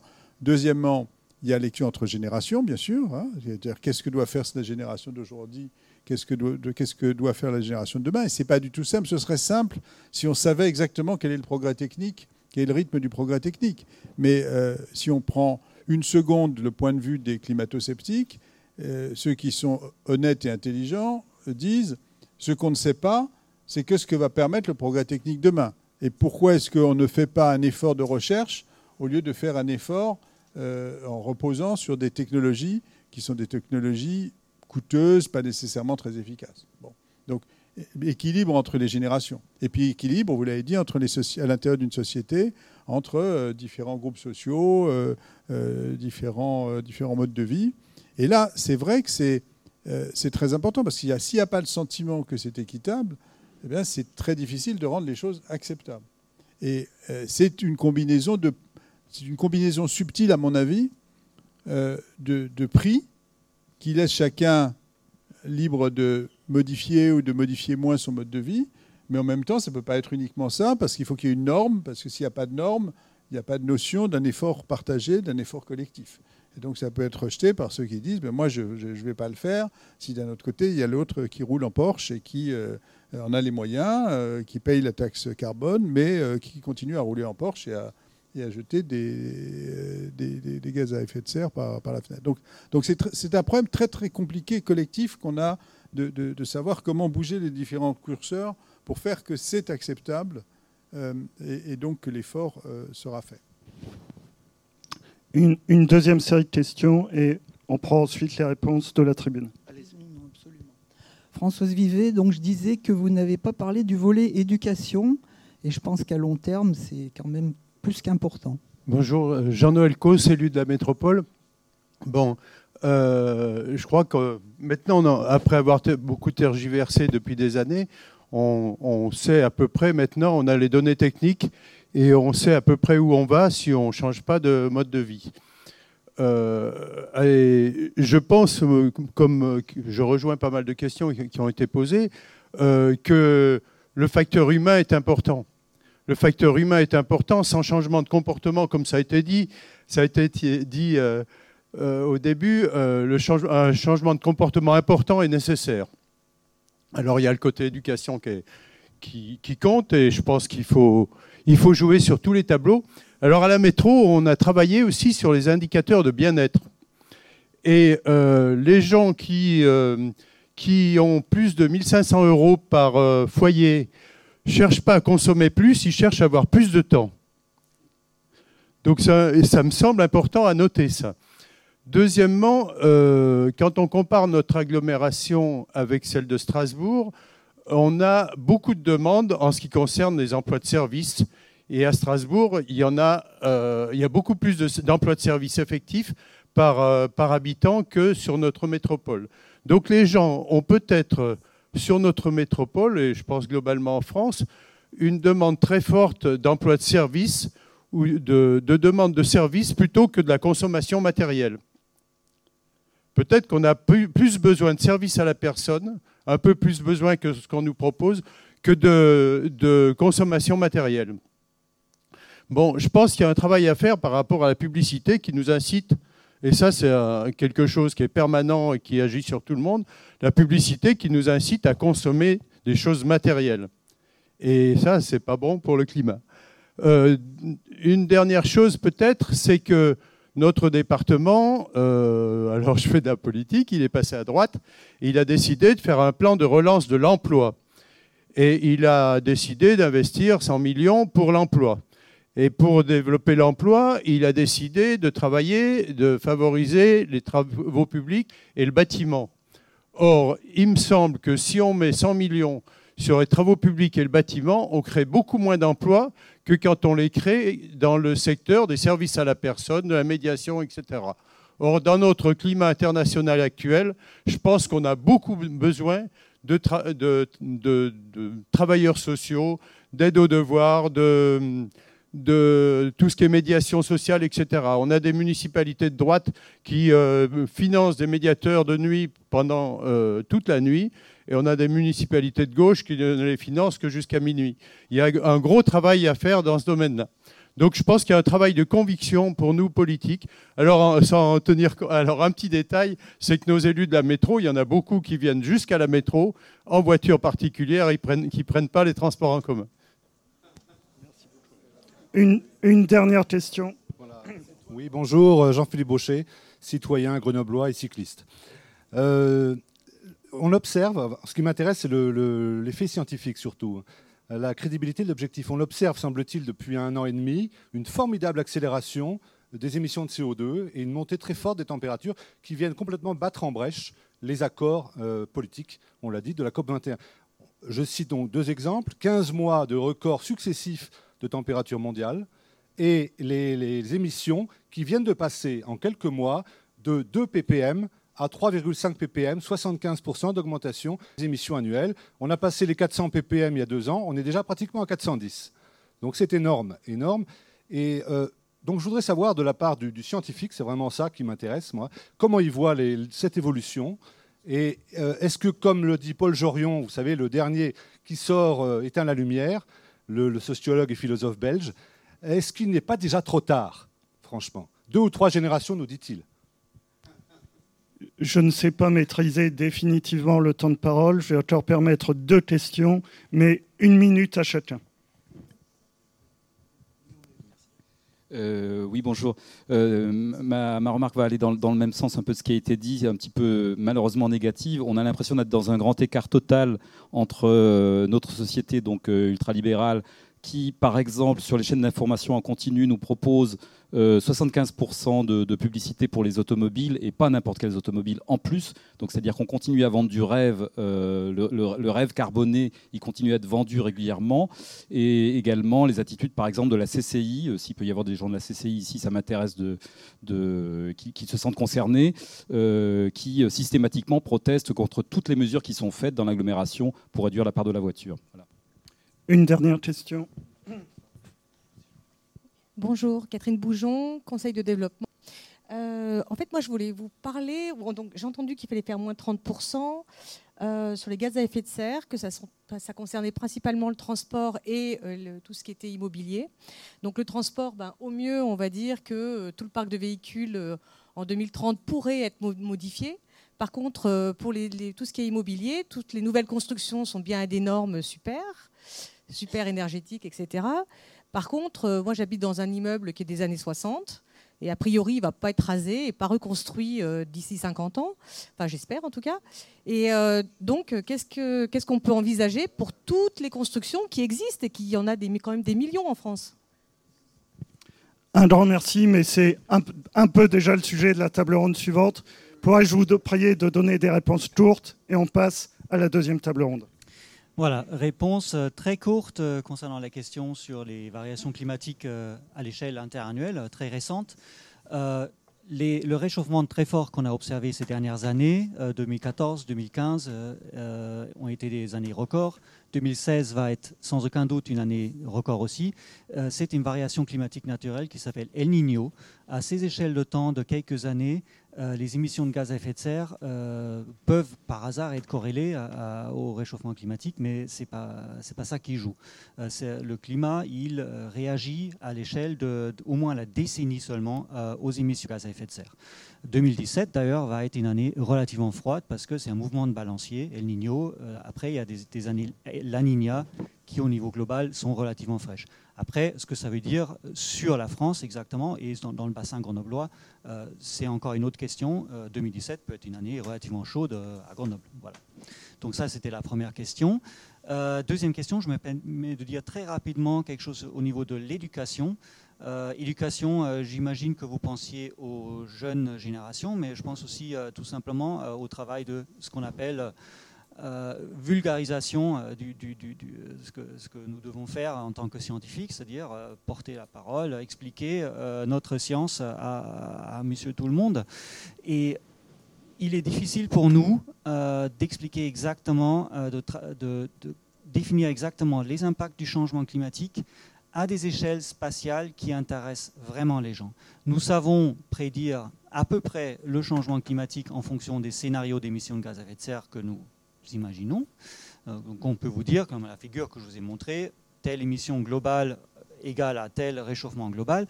Pour dire exactement ce que ça veut dire au niveau grenoblois, euh, c'est extrêmement euh, compliqué. Et ça, c'est un problème pour l'éducation et aussi, euh, tout simplement, quand je veux expliquer à vous quelles sont les conséquences exactes du changement climatique. Patrick Oui, mais, oui, oui, bien sûr. Mais pour, pour motiver les gens à effectivement changer de comportement, il vaut mieux euh, qu'on puisse leur expliquer euh, quelles sont les conséquences exactes du changement climatique là où ils sont. Voilà, c'est ce que je dire. Patrick Toujours, un, un mot très rapide sur ce qui, pour tout ce qui concerne les modèles de consommation. Je voudrais reprendre un terme que Nicolas Hulot avait introduit dans le débat politique en 2007, au moment du pacte écologique, le terme de sobriété heureuse. Je crois que tout ce qui peut conduire à, à promouvoir une certaine sobriété dans, les comportements de consommation va dans le sens effectivement d'une société un peu nouvelle et qui serait plus en accord avec les transformations qui sont requises par euh, la lutte contre le changement climatique. François, un mot rapidement s'il te plaît. Sur l'éducation, je ne reviens pas, c'est évidemment essentiel. Il y, a, de l'éducation. Euh, euh, déjà l'environnement et l'énergie, mais et, sur les modes de vie, ça doit être développé. Euh, plus de temps de, ce qu'a bien dit Patrick. La sobriété heureuse, oui, mais bon, effectivement, quand on fait. Non, non, mais oui. Oui, mais je reprends ce que disait Jean Pisani-Ferry sur euh, il faut que ce soit équitable. Quand on fait des tous les ans, on fait une enquête auprès des Français sur est-ce que vous êtes prêts à changer de mode de vie, etc. Et les réponses c'est oui, mais si les autres le font aussi. On ne veut pas être les seuls à le faire. Et ça, je pense que c'est quelque chose qui est très important, c'est que ce soit équitable et donc qu'il y ait effectivement que tous, à tous les niveaux, on montre l'exemple et que ce soit, et que ce soit partagé. Mais euh, sur ce point-là de la que ce soit équitable. Et, Jean Pisani-Ferry évoquait les débats au niveau international entre les pays, euh, la Chine, la France. Il faut bien voir que s'il y a eu un accord à Paris, c'est parce que les pays comme la Chine savent que ils vont eux-mêmes augmenter leur consommation intérieure, ils vont, ils vont devenir effectivement aussi des gros consommateurs et des gros émetteurs dans le pays, euh, et ils vont devoir aussi participer. Et ce qui a changé pour moi dans l'accord de Paris, c'est qu'on n'était pas uniquement sur un, ce qu'on a appelé le burden sharing, c'est-à-dire le partage du fardeau, comme c'était le cas à, Kyoto, mais qu'on était sur une vision que les pays se disent, il y a de l'innovation, alors on ne sait pas exactement qu'est-ce qu'elle sera dans 20 ou 30 ans, mais tous les pays sont convaincus, et c'est ce que disait Laurence Tubiana, que des innovations se développent très rapidement. Quand on voit la, la baisse des coûts, par exemple du photovoltaïque, de l'éolien, tous ces pays, des batteries, des LED pour nous éclairer, tous ces pays sont convaincus que maintenant c'est une opportunité économique pour leur croissance et pour leur emploi d'aller sur cette transition. Et ça, ça a changé de façon radicale, je crois, la façon d'envisager un accord. C'était plus seulement on se partage le fardeau, mais on est dans une compétition, mais on a à gagner aussi à y être. Et ça, je pense que c'était quand même quelque chose de très important. Sur la rénovation, bah, c'est le plus gros problème de la transition. Euh, c'est la rénovation du parc existant. Que nous allons aborder dans la seconde table ronde. Un grand merci à vous trois pour cette première table ronde. Jean.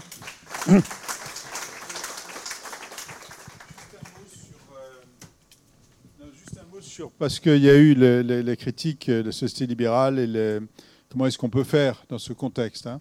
Et je voudrais revenir sur ce que vous disiez, sur le fait qu'il euh, faut faire participer les entreprises et faire participer les investisseurs. Je pense qu'on ne peut pas gagner une bataille comme ça si on n'enrôle pas toutes les forces dedans. Et donc, euh, c'est très intéressant de voir que les investisseurs, de plus en plus, se posent la question du risque, se posent la question, parce qu'ils ont des horizons de long terme, et qui se disent, si j'investis dans des actifs qui demain ne vaudront plus rien parce que simplement on ne pourra plus brûler le carbone correspondant, à ce moment-là, je fais, du point de vue de mon intérêt euh, d'investisseur, je fais une erreur. Et, c'est un mouvement qui a démarré et c'est un mouvement important. Donc je pense qu'il faut tout mobiliser. Il faut mobiliser le souci de réputation des entreprises, il faut mobiliser le souci de rendement du capital des investisseurs. Il ne faut pas le, jouer dans un affrontement, parce que si on joue dans un affrontement, on n'y arrivera pas. Merci à vous trois. J'appelle maintenant les intervenants à la seconde table ronde. Gilles Debizet, maître de conférence à l'Université de Grenoble-Alpes et coordonnateur de l'ouvrage Scénario transition énergétique en ville. Isabelle Maillot, responsable du programme biomasse Solitaine. Et Christine Dernier, vice-présidente de Grenoble-Alpes Métropole. Nous allons commencer par un film de transition proposé par Gilles Debizet et ensuite par une intervention de Christian Ferrari, de Christophe Ferrari, pardonnez-moi, sur ce que peuvent faire les métropoles.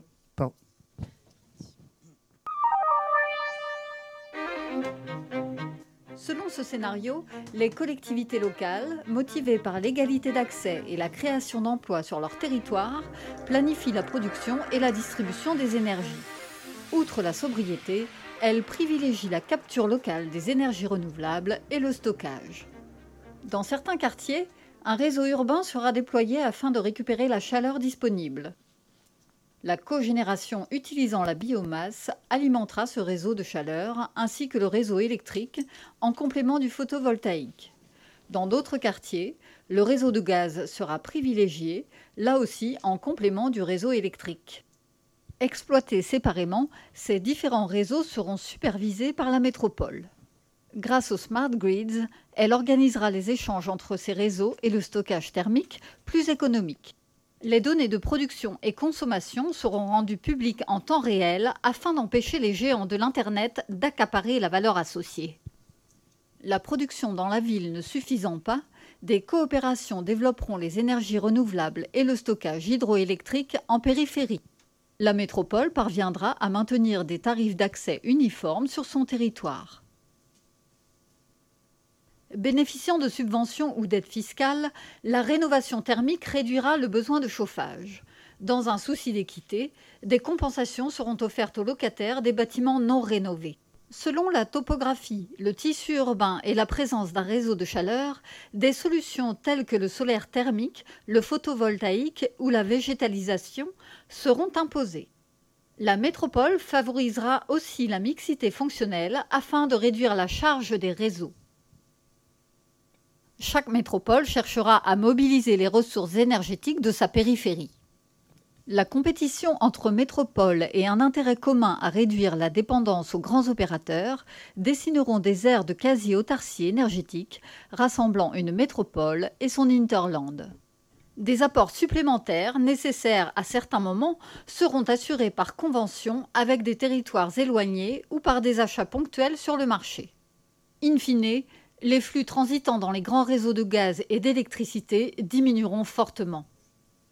La baisse correspondante des recettes entraînera une réduction de l'entretien et progressivement celui du maillage des réseaux. Les écarts croissants de fiabilité et de tarifs amèneront l'État à négocier avec l'ensemble des collectivités une péréquation économique entre territoires, ainsi que la préservation d'un réseau national minimal. Quelles sont les mesures qui permettraient aux collectivités de jouer ce rôle moteur? Transférer des communes à l'intercommunalité la compétence d'autorité organisatrice. Autoriser cette dernière à choisir le gestionnaire de réseau et à prescrire des exigences énergétiques dans les règles d'urbanisme. Alléger la taxe nationale pour les flux internes au réseau local. Ce scénario est à comparer aux trois autres, celui des grandes entreprises, celui des coopératives et celui de l'État. Les quatre scénarios sont détaillés dans le livre Scénarios de transition énergétique en ville, publié à la documentation française et résumé dans quatre vidéos disponibles sur le site nexusenergie.fr.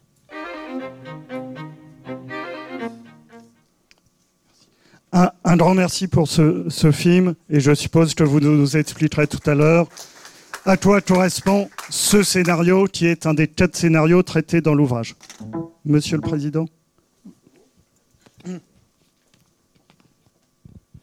Merci rapidement. euh, quelques mots, mais en fait, ce film, ce- cette petite vidéo, en fait, euh, résume euh, extrêmement bien ce que je voulais évoquer. Avec une petite spécificité, c'est que, vous l'avez bien vu, il est inscrit les collectivités locales.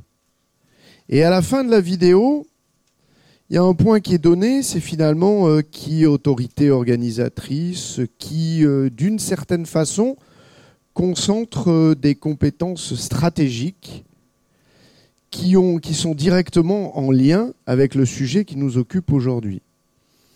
En fait, c'est le sujet un peu de la naissance des métropoles qu'on a souvent présenté comme étant euh, des ogres qui allaient à peu près tout manger et qui finalement, euh, ça résume et ça pose bien les choses. On voit bien, euh, ça a été évoqué, tant sur la question de l'énergie, la métropole grenobloise devient compétente en matière d'énergie. On a encore quelques petits sujets législatifs un peu à régler, parce qu'on a quelques petits freins ici ou là que le législateur n'a pas réussi, euh, parce qu'on ne peut pas tout prévoir non plus. Mais d'ailleurs, ça a été un des engagements hier euh, du pacte Matignon, qui a été euh, justement signé à Lyon, qui vise justement entre les 15 métropoles et, et l'État et le gouvernement à faire en sorte que nous puissions avoir pleinement en main cette compétence énergie. Il y a encore quelques petits sujets à traiter.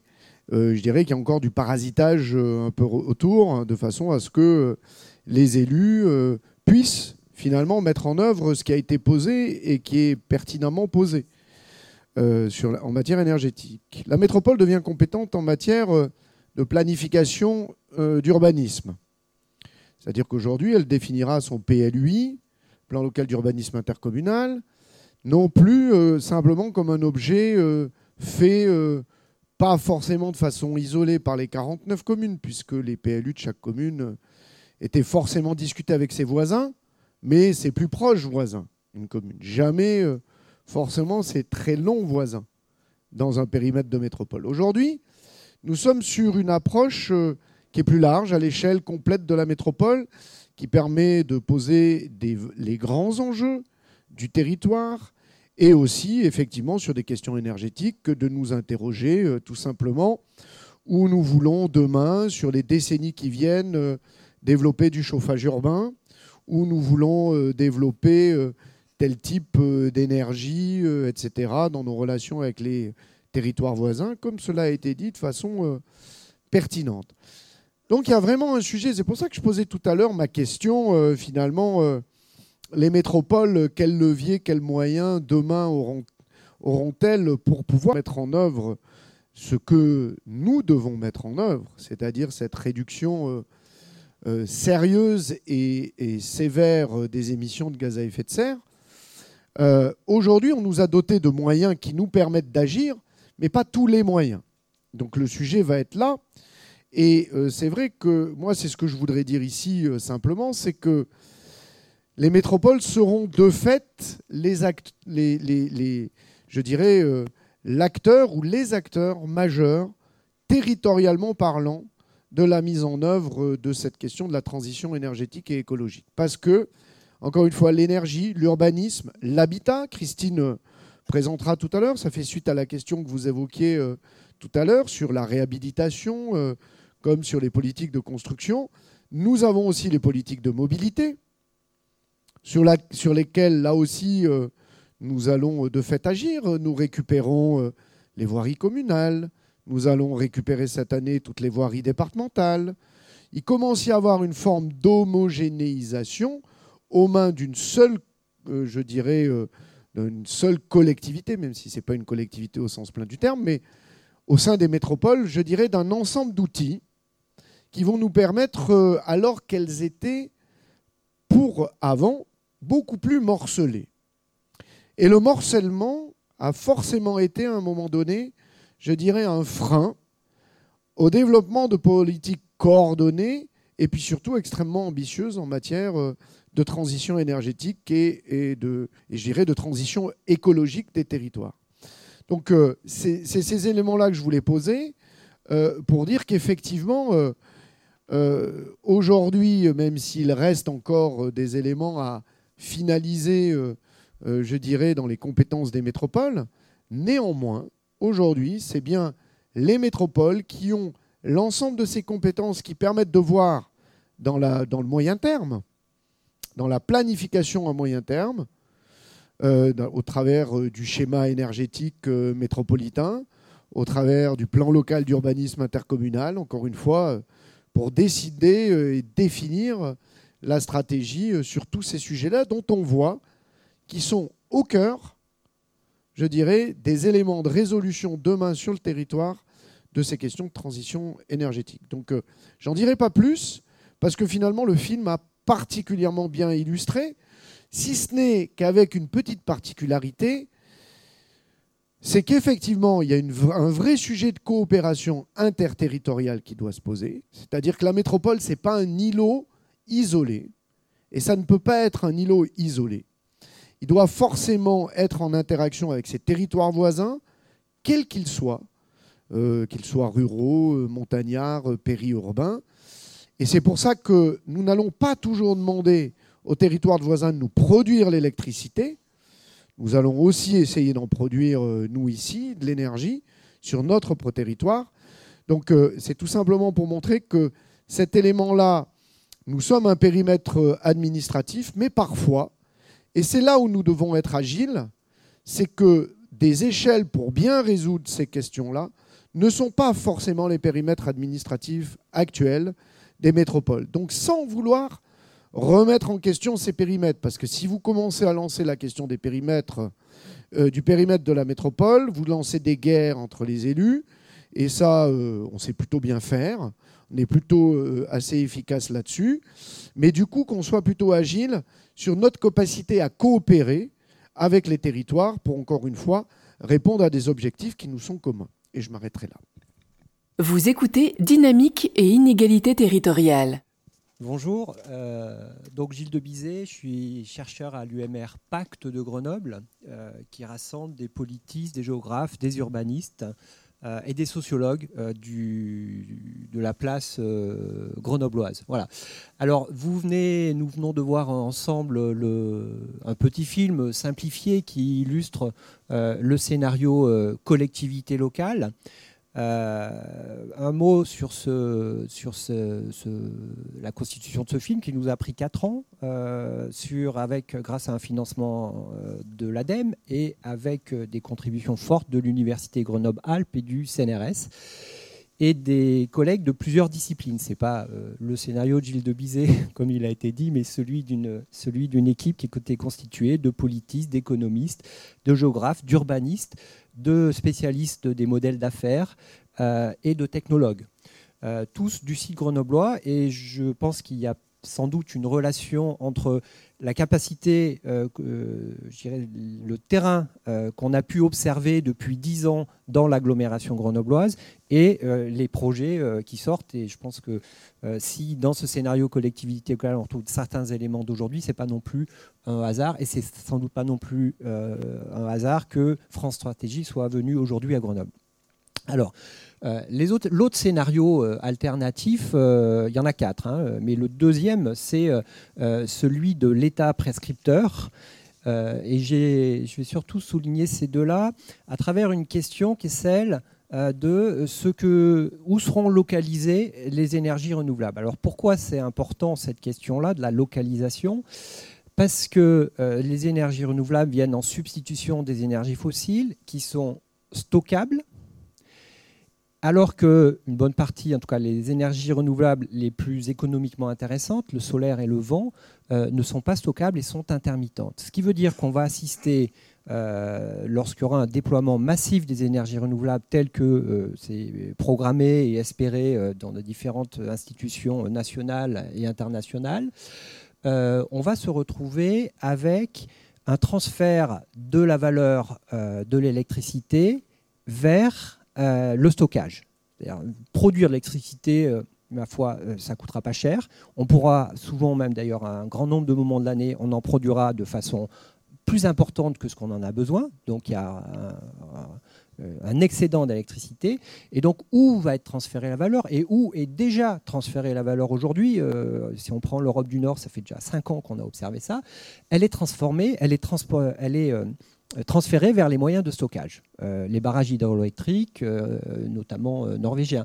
Bon, mais la France n'est pas composée que de montagnes et de barrages, et donc d'autres questions se posent. c'est comment on va créer. Alors, dans les deux scénarios présentés ici, on voit que on pourrait, dans le scénario État, on pourrait avoir, une organisation, une optimisation de la production d'énergie et du stockage pensée à l'échelle nationale et qui conduirait euh, à développer solaire, surtout dans le, sud de la France, à développer l'éolien dans les corridors vantés, qu'ils soient marins ou qu'ils soient rhodaniens, à développer euh, les, hydroliennes euh, en mer, etc., etc., à développer la biomasse associée aux grandes zones agricoles ou aux zones forestières. Et donc, on aurait une certaine spécialisation régionale du territoire français euh, à chaque fois, puisque euh, le marché viendrait mettre, un marché égal, dont on, si on ne tient pas compte de la distance, viendrait mettre en valeur davantage un territoire plutôt qu'un autre.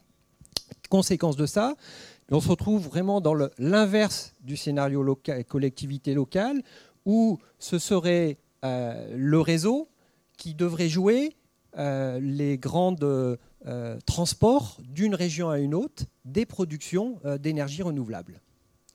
Autrement dit, un réseau qu'il va falloir, contrairement au scénario précédent, renforcer pour pouvoir, pour qu'il puisse assurer ses euh, fonctions.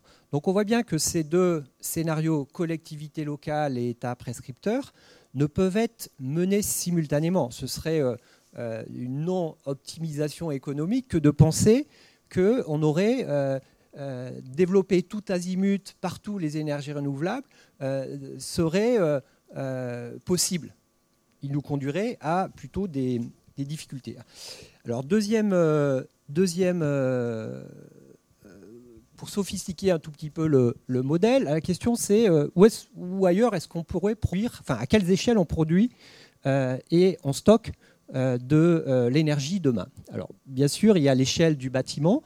On retrouve ça avec euh, les, la future, euh, les bâtiments à énergie positive qui devraient être obligatoires à partir de 2018 ou 2020. On pourrait imaginer aussi euh, d'autres solutions, une solution, qu'on a appelée coopérative, où les acteurs, les coopératives d'habitants, de consommateurs, se mettent en réseau pour échanger de l'énergie, pour produire le complément nécessaire à proximité, euh, par exemple en achetant ou en investissant dans des éoliennes en périphérie de la ville.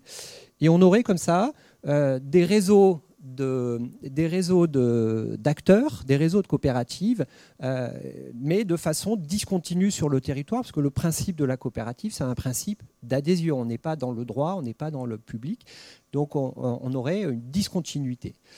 Troisième, euh, quatrième euh, schéma, euh, quatrième scénario, c'est celui de dire il y a un intérêt, il y a un véritable intérêt économique à venir absorber les excédents de la production électrique dans du stockage près, du, près de la consommation et du stockage le plus économique. Quel est aujourd'hui le stockage le plus économique? C'est le stockage thermique.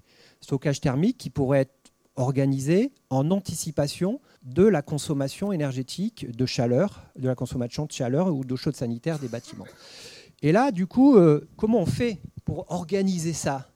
Eh bien, ce que nous avons euh, imaginé, c'est euh, le fait qu'on vienne concéder sur un morceau de ville à des grandes entreprises multi-énergie les trois réseaux, l'ensemble, les, deux ou les trois réseaux énergétiques, chaleur, gaz et électricité, et que à cette échelle-là se fait une optimisation. Finalement, les questions qui se posent, j'en à ma conclusion, finalement, les questions qui se, qui se posent, c'est quelles seront demain les échelles où l'on va non seulement produire, mais stocker l'énergie. Sachant que si on produit et on stocke, finalement, on gère et finalement, on est relativement autonome. Relativement autonome, c'est-à-dire que on peut euh, maîtriser un peu sa, consommation, faire ses choix et venir discuter, négocier avec d'autres euh, acteurs. là, vous avez deux exemples d'écoquartiers où finalement cette, idée d'autonomie énergétique, on peut la penser à travers un réseau de chaleur urbain. Euh, on peut la penser à travers un morceau de ville, comme ça a été exprimé tout à l'heure. On peut la penser à l'échelle d'une métropole et de son interland, comme euh, dans le premier scénario. Et donc, on voit bien que à côté de la vision, euh, traditionnelle qu'on a, notamment parce qu'elle est du fait de l'électricité, de dire il y a le consommateur final et il y a le grand réseau, eh bien, il y aura demain avec les énergies renouvelables tout un tas d'échelles, d'autonomie connectée et imbriquée. Ce qui pose des grands défis euh, à la fois euh, démocratiques euh, et à la fois techniques en termes de d'organisation de la fiabilité pour que le service final au consommateur, à l'entreprise, continue d'être assuré dans de bonnes conditions, mais pas ce qui suppose un nouveau contrat social de l'énergie.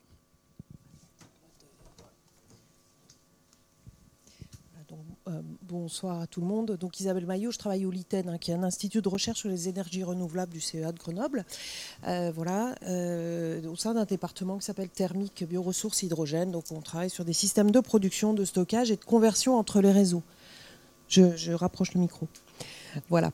Euh, la question qui était posée par euh, France Stratégie, Dominique Overlo, qui m'était posée, hein, donc euh, j'essaie d'y répondre modestement, c'était quel, peut être l'apport de la biomasse dans l'objectif d'une ville neutre en carbone à 2050 Voilà.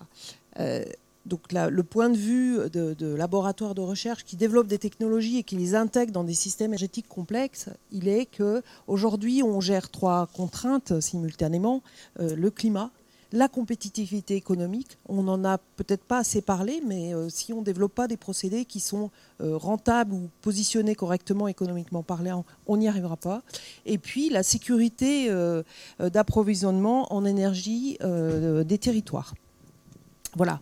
Du coup, dans ce contexte, pour nous, il est indispensable d'améliorer l'efficacité énergétique, hein, donc des procédés industriels, euh, euh, on va parler de bâtiments et de tertiaires tout à l'heure, de développer des énergies bas carbone, bien sûr, et euh, de, valoriser des ressources énergétiques qui sont locales. Hein. on parle de notion de territoire, donc il y a de la biomasse, mais moi je voudrais ouvrir à d'autres sujets que, que la biomasse bois dont on a parlé précédemment tout le monde est d'accord, la biomasse, quel que soit le scénario euh, plus ou moins euh, ambitieux qui soit proposé par l'encre, par euh, comment le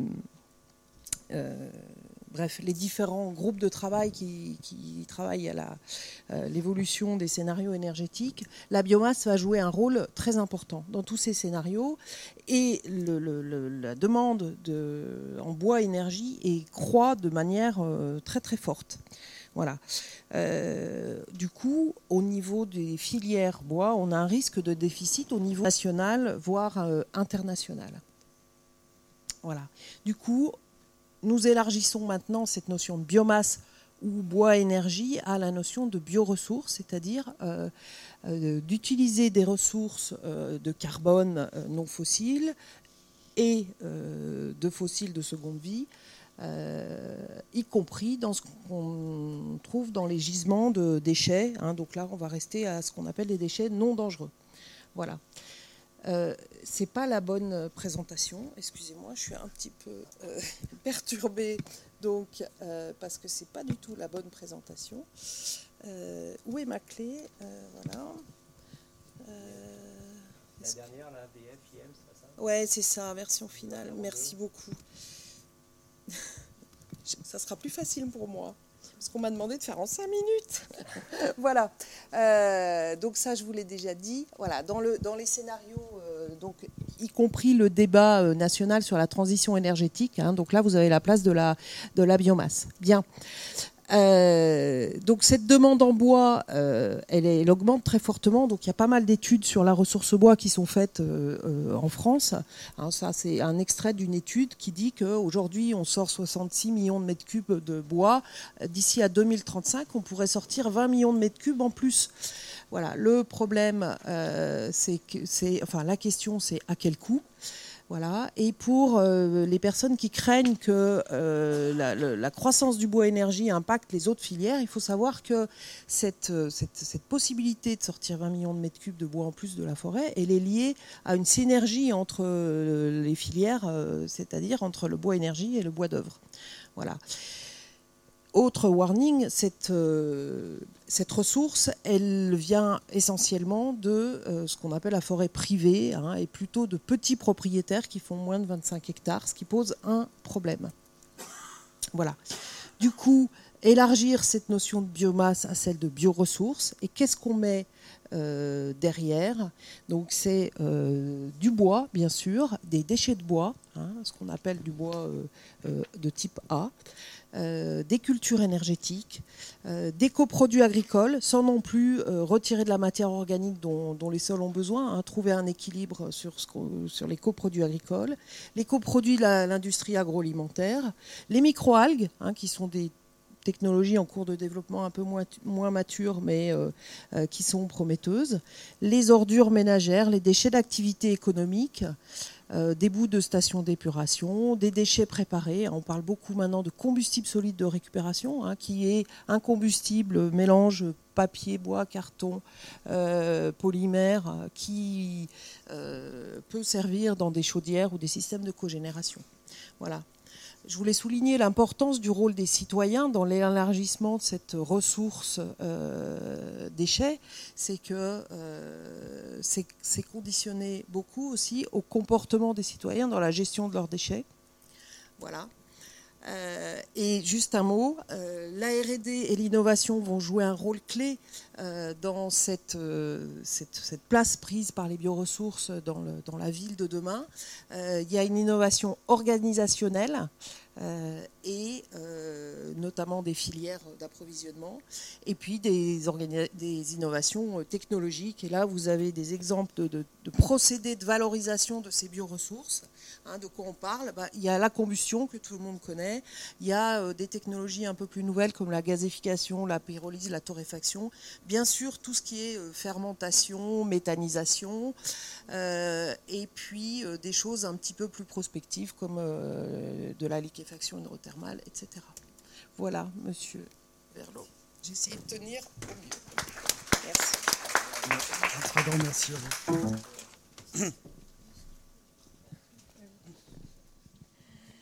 Oui, bonjour. Oui, moi, je n'ai pas de PowerPoint. Ça, vous reposera peut-être un petit peu, je ne sais pas. Euh, on aurait pu parce qu'il y a des jolies photos à montrer aussi, mais voilà, je vais essayer de tenir en cinq minutes. Alors la question, c'était, euh, est-ce qu'on peut, euh, peut aller vers la ville zéro carbone? Ben, Je dis oui, tout de suite. On, sait que c'est compliqué. La métropole de Grenoble a tous les atouts pour y arriver, mais ça va demander d'accélérer les actions. Et pour ça, à mon avis, je vais le détailler, il n'y a pas de recette miracle, euh, il n'y a pas de, potion magique, mais on a besoin des actions de tous, que ce soit euh, les élus, mais avec les professionnels, mais aussi euh, les citoyens. Et travailler à la fois sur les changements de comportement, sur l'innovation technologique, sur les financements, on a besoin de tout. Alors, comment est-ce qu'on on travaille au niveau de la métropole et quelles sont les principales actions qui sont déjà en œuvre? La métropole de Grenoble a été la première à se doter d'un plan climat euh, dès 2005, qui est maintenant un plan euh, air, énergie, euh, climat. Il comprend à la fois des actions sur les compétences propres de la métro, mais aussi euh, la métro a un rôle d'animation euh, des partenaires, euh, entreprises, euh, communes, euh, etc., tous les acteurs publics et, et privés du territoire. C'est ça, c'est essentiel d'arriver à, à les mobiliser. Et grâce à ce plan air, énergie, climat, entre 2005 et 2014, on a déjà eu une baisse de 21% des émissions de gaz à effet de serre, alors que l'objectif était de 14%. Donc on voit qu'on peut y arriver. Sauf qu'il y a une bonne partie de la baisse qui est due à l'industrie, peut-être à la désindustrialisation. Donc ce n'est pas forcément euh, euh, dû, à nos efforts. Mais enfin, on voit qu'on peut, y arriver. Alors les actions, elles sont euh, sur l'ensemble des compétences de la métropole, à la fois l'isolation des bâtiments, je vais y revenir, sur la construction neuve, sur les déplacements, on pourrait revenir si vous le souhaitez, mais aussi avec un travail sur les comportements, on en a parlé un petit peu tout à l'heure, et au travers, euh, par exemple, de défis des familles à énergie positive, mais aussi euh, du défi des écoles à énergie positive, qui sont des concours ludiques, et, donc on- on- les actions là-dessus sont, essentielles. Alors, rapidement, j'en arrivais au, au, point principal qui est la rénovation de, des bâtiments et en particulier des logements. Euh, comment est-ce qu'on fait et quelles sont les, difficultés ou qu'est-ce qu'il faudrait faire pour, euh, pour arriver à aller plus vite? Alors, euh, la métropole a conduit la première opération d'ampleur, hein, je crois qu'on peut le dire, c'est la première opération d'ampleur en France à ce, à ce niveau-là. c'est l'opération Murmure, avec un objectif qui est de, de faire l'isolation par l'extérieur des logements et de généraliser ces opérations et pas seulement et sortir de, l'expérimentation. Le bilan est déjà de 4500 logements qui ont, qui ont en copropriété, qui ont euh, engagé des travaux. Donc 4500 logements pour 84 copropriétés, avec euh, une baisse de consommation attendue qui est entre 25 à, 60% et pour l'instant on n'a pas encore de résultats très très très très fiables. C'est la consommation attendue. Donc première opération déjà. Euh, déjà euh, pratiquement, euh, pratiquement terminé, Murmure. Et nous venons de lancer Murmure 2 en avril, avec l'objectif de doubler, de doubler les réalisations, donc d'aller à, 10 000 logements, avec 5 000 logements en copropriété et 5 000 euh, maisons individuelles qui seront, qui seront accompagnées. Et avec un accompagnement global, et en particulier financier, qui est, qui est développé. Et la mayonnaise a pris, puisque je vous ai dit que sur Murmure 1, on avait 84 copropriétés en cours, et là, on en a déjà 160 qui sont intéressés pour Murmure 2, alors que le dispositif vient juste d'être lancé. Donc on voit qu'on a une dynamique qui arrive. En parallèle, on a aussi la réhabilitation du parc social, avec actuellement un rythme de 700 à 800 logements par an, et un objectif d'aller à 1000. Donc, euh, si tout ça marche bien, on devrait avoir un rythme global de rénovation de logements de 2500 à 3000 logements par an ce qui est important, ce qui correspond à 2% du parc construit avant la première réglementation thermique. Donc effort important, euh, plus important de France. Malgré tout, si on prend euh, par exemple le schéma régional d'air énergie climat, il nous imposerait lui un rythme de 5600 par an par rapport à 2500 3000 que je vous citais. Donc cette dynamique est lancée, mais il faudrait quand même arriver à l'accélérer, à, doubler euh, à peu près pour répondre aux objectifs. Alors comment on peut faire? Euh, Il y a déjà des moyens, les questions des moyens financiers. Rappelons que la première motivation, puisque là on est sur logement privé, donc on s'adresse à des propriétaires, des copropriétaires privés, ce sont eux qui votent, qui décident de, financer, de lancer dans des travaux. Leur première motivation, elle n'est pas du tout changement climatique et environnemental. Hein. Ça, c'est la quatrième motivation, la, la, question de la préservation de l'environnement. La première, ce sont les économies d'énergie. Dans la motivation. Et dans les freins, le premier frein, euh, c'est la capacité financière à investir. Donc il faut bien qu'on travaille sur les questions euh, financières. Alors bien sûr, euh, on peut commencer par mettre en œuvre l'obligation de ravalement de façade, qui est dans la loi de transition énergétique. Mais on sait que les lois ne sont pas toujours respectées, malheureusement. Il n'y a qu'à voir la loi qui dit qu'il faut limiter à 19 degrés la température dans les logements, qui existe depuis 40 ans, 50 ans bientôt pas forcément respecté. Il faut bien sûr tous les moyens financiers, taxes carbone, euh, euh, certificat d'économie d'énergie et ou les deux, euh, tout ça. Il nous faudrait aussi quand même une enveloppe de l'ANA, des aides nationales, hein, de l'Agence nationale d'amélioration de l'habitat, qui soit plus importante et qui soit aussi plus réannuelle. Pour l'instant, on a chaque année une enveloppe, alors qu'on se lance sur des dispositifs qui durent 5 ou 6 ans avec des votes en copropriété qui prennent un temps assez long. Donc on se lance là-dedans et on ne sait pas si l'année suivante on aura l'enveloppe pour pouvoir euh, continuer. Et puis on a besoin de moyens humains et ça a été bien développé, développer l'information, développer l'accompagnement, les conseils. Euh, ça demande beaucoup de présence humaine, d'information.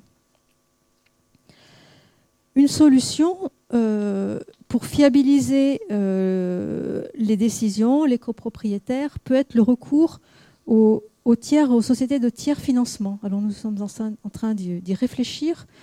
Euh, c'est un dispositif qui a été euh, défini dans la loi Allure de 2014.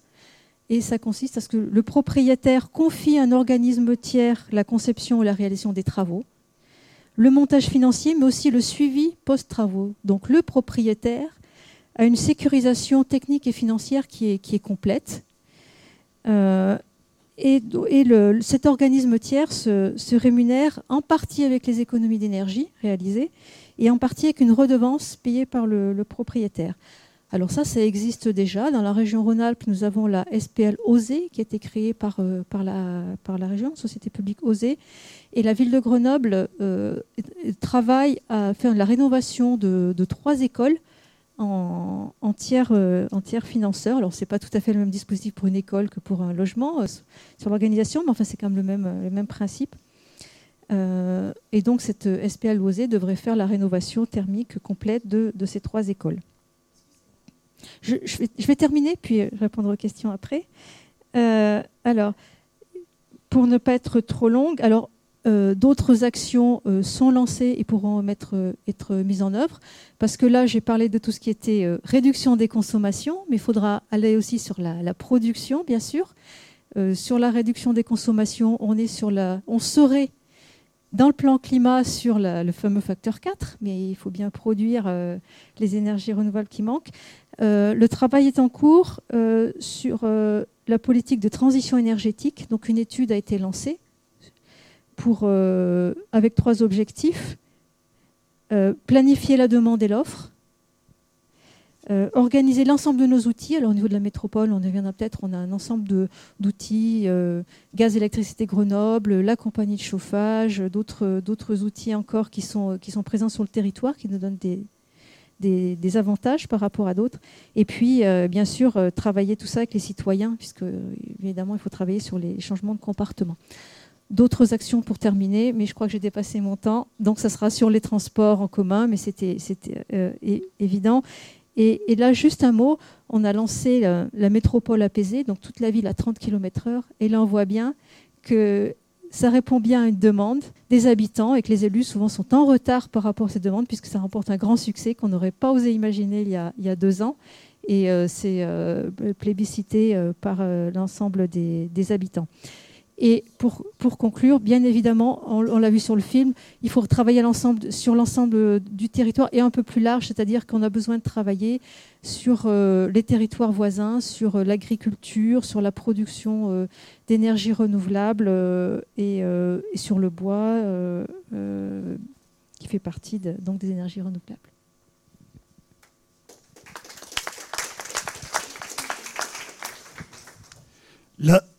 La, parole est à la salle, avec des questions, si, si possible, brèves, et on renvoie ensuite sur le panel. Brèves.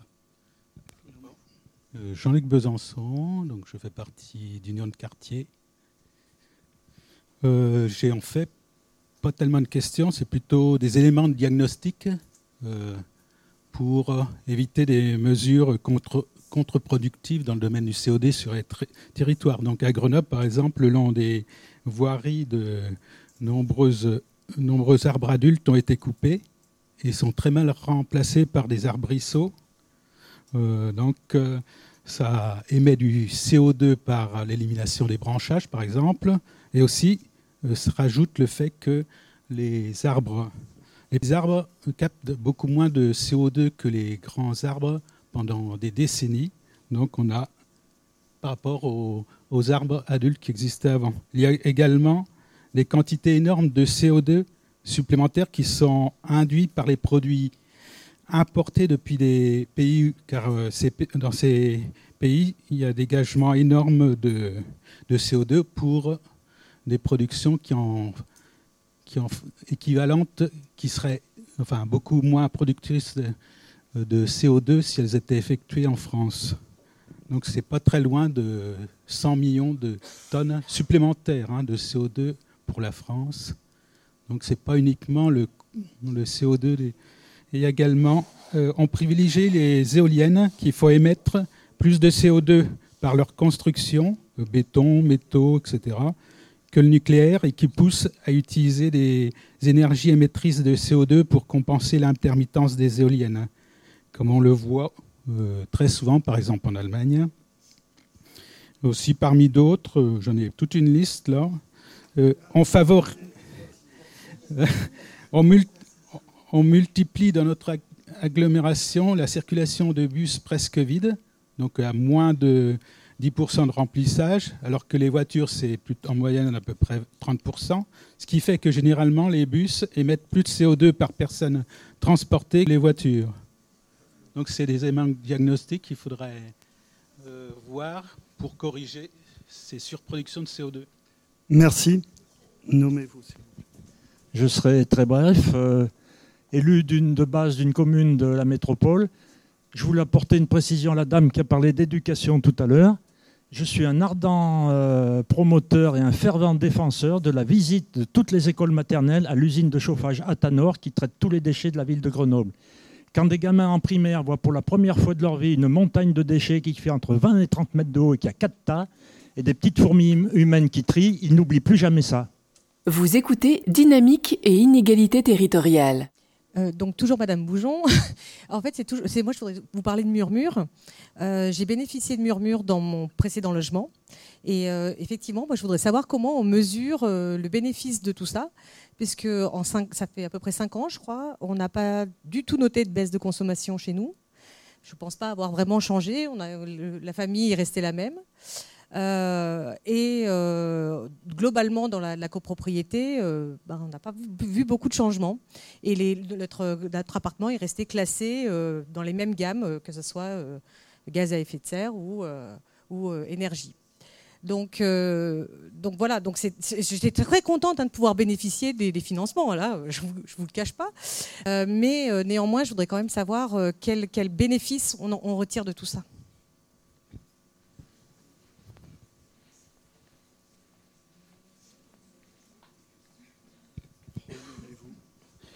donc toujours Pierre-Louis au Conseil de développement de la métropole. Est-ce que ça n'aurait pas du sens, après les trois saisines là, qui nous bombardent actuellement, PLUI, PLH, Culture et Sport, est-ce que ça n'aurait pas du sens, que, on a deux élus métropolitains là, est-ce que la société civile organisée, qui a un collège qui s'appelle les territoires voisins, est-ce qu'on ne pourrait pas être saisi par le Conseil métropolitain?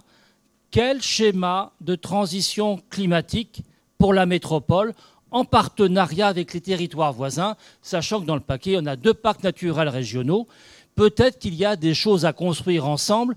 Et pour prolonger l'expression tout à l'heure d'acceptabilité, sachant le rapport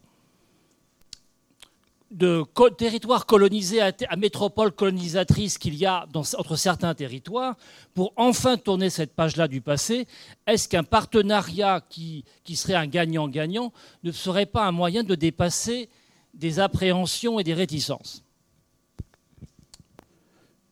Une dernière question, où je repasse le micro au panel? Une dernière question.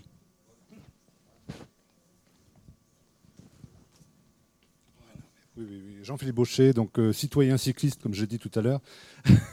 donc la métro que j'habite depuis 20 ans est littéralement malade de la voiture, de la bagnole. Il y en a 300 000 tous les jours qui sillonnent nos rues. À 90%, euh, ces voitures ne sont occupées que par le conducteur. Quand on voit, alors 5% de par modal vélo, à peu près, c'est en progrès, c'est bien, bravo Métro Vélo. Quand on, voit, quand on va, on visite un peu, je voyage un peu dans les métropoles étrangères, on arrive à des parts modales vélo qui sont couramment de 30, voire bien plus, 30%, voire bien plus. Donc le vélo, c'est le véhicule privilégié de la transition énergétique, clairement. Il faut vraiment tout axer là-dessus. Voilà. Non, non, je sais bien. Je sais bien. Non, non, je sais bien. Mais il n'empêche que c'est vrai. On voit à l'étranger, ça marche très bien. Voilà. Donc, il y avait dans la loi de transition énergétique une mesure qui a été longuement discutée, que Mme euh, Royal a combattu malheureusement, l'IKV. Elle, elle, a été mesurée par l'ADEME, progrès 50%, ça marche. C'était 400 euros au début, c'est sorti à 200 euros. Et c'est le grand mot, on a réussi à lui tordre le cou en la rendant facultative.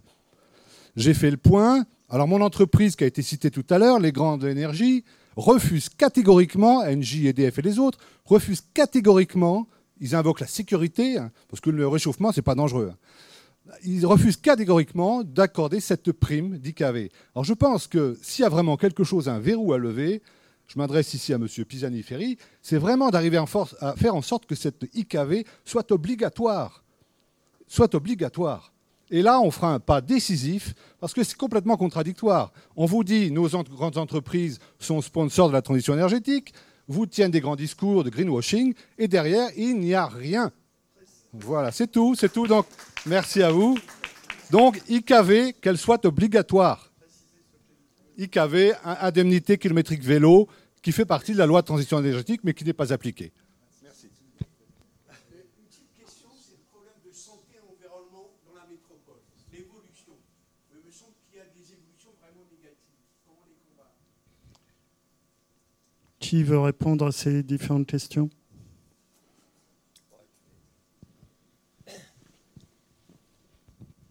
Je ne vais, pas répondre à toutes les questions qui sont liées au comportement, mais je pense que euh, je vais essayer de donner un petit, éclairage, puisque on, euh, alors on, parle beaucoup de comportement. Euh, qu'est-ce qu'il y a derrière cette idée-là? Il y a l'idée que finalement, souvent, on devrait se comporter autrement, qui est souvent associé à ça, et implicitement, et c'est ressorti dans les discussions là, et c'est normal parce qu'on a, on a aussi introduit ça, parce que euh, il y a, enfin pour quel sens? Et le sens, c'est parce qu'il y a le réchauffement climatique. Voilà. Quand on regarde quoi le réchauffement climatique, euh, quelle est l'échelle du réchauffement climatique? C'est la planète. Euh, moi, quand j'agis en le matin prenant ma voiture ou le vélo plutôt que ma voiture, euh, peut-être que j'agis davantage à cet instant-là pour le Bangladais euh, qui habite dans le delta du, Bengale que euh, pour mon voisin de palier.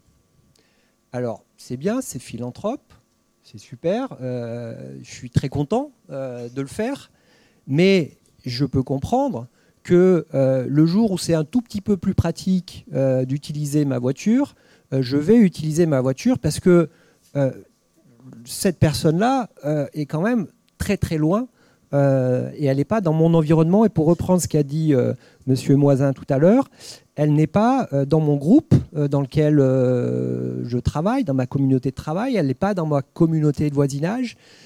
Autrement dit, l'une des problèmes majeurs, c'est que, c'est que cette solidarité mondiale qui est invoquée, qu'on est nombreux à partager ici, on peut comprendre que ça ne suffise pas pour venir changer, non pas son comportement, mais changer ses pratiques. Et je plaiderais pour qu'on utilise bien davantage de termes pratiques qui ne renvoient pas forcément à un seul, euh, une seule valeur, et qui peut, lorsqu'on a observé en sociologie d'éthique, euh, sociologie de l'énergie, on se rend compte que, notamment dans les enquêtes d'habitants, de, on se rend compte que les pratiques éco-citoyennes restent euh, minoritaires, que la motivation éco-citoyenne, la motivation euh, solidarité planétaire, euh, et, je dirais, ne touche qu'une minorité des habitants dans les bâtiments.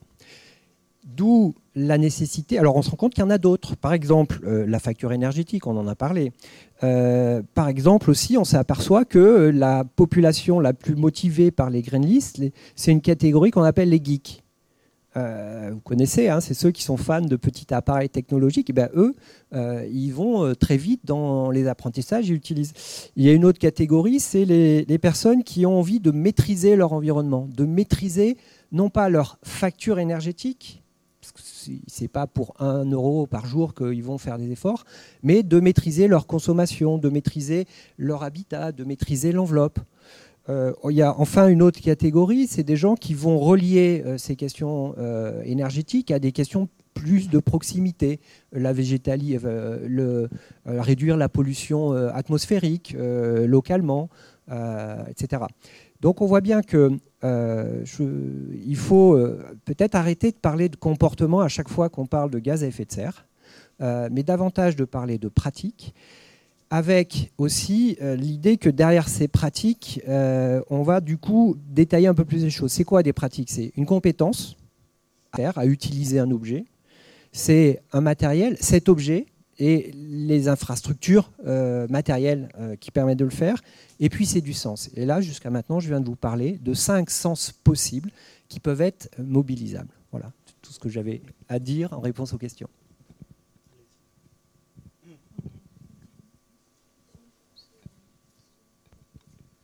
Je voulais réagir à, monsieur. Il marche ou pas? Oui. Euh, je voulais réagir à ce que monsieur euh, à gauche disait sur la visite euh, d'Atanor par les écoles primaire. euh, voilà. Euh, moi, je suis tout à fait d'accord avec vous parce que, en m'intéressant à ce sujet des déchets depuis quelques années, il y a un déni du déchet dans une partie de la, la population. hein. Donc, le premier objectif, c'est d'effectivement faire prendre conscience de euh, ce, ce monceau de déchets qu'on génère, etc. Voilà. Et il y a quand même quelque chose. À, Grenoble, on a un incinérateur, on a un réseau de chaleur. On est déjà, il y a déjà un premier niveau de traitement de déchets qui est pas si mal que ça, parce qu'il y a quand même la majorité des déchets français qui, sont, qui partent à l'enfouissement aujourd'hui, pour le plus grand bonheur des gens qui gèrent euh, les sites d'enfouissement, hein, parce qu'ils se font payer euh, grassement pour ça. Voilà, donc on est sur un premier euh, niveau. Le, demain, le, déchet, en fait, le- le- l'enjeu autour du déchet, c'est de euh, passer d'un état d'esprit où on se débarrasse de quelque chose à un état d'esprit où c'est une ressource et qu'on peut la valoriser en matière, en énergie, etc. Et, et- et- et l'enjeu est de euh, séparer les différents euh, fractions dans ces gisements de déchets pour les valoriser mieux, plus intelligemment, séparément, euh, etc.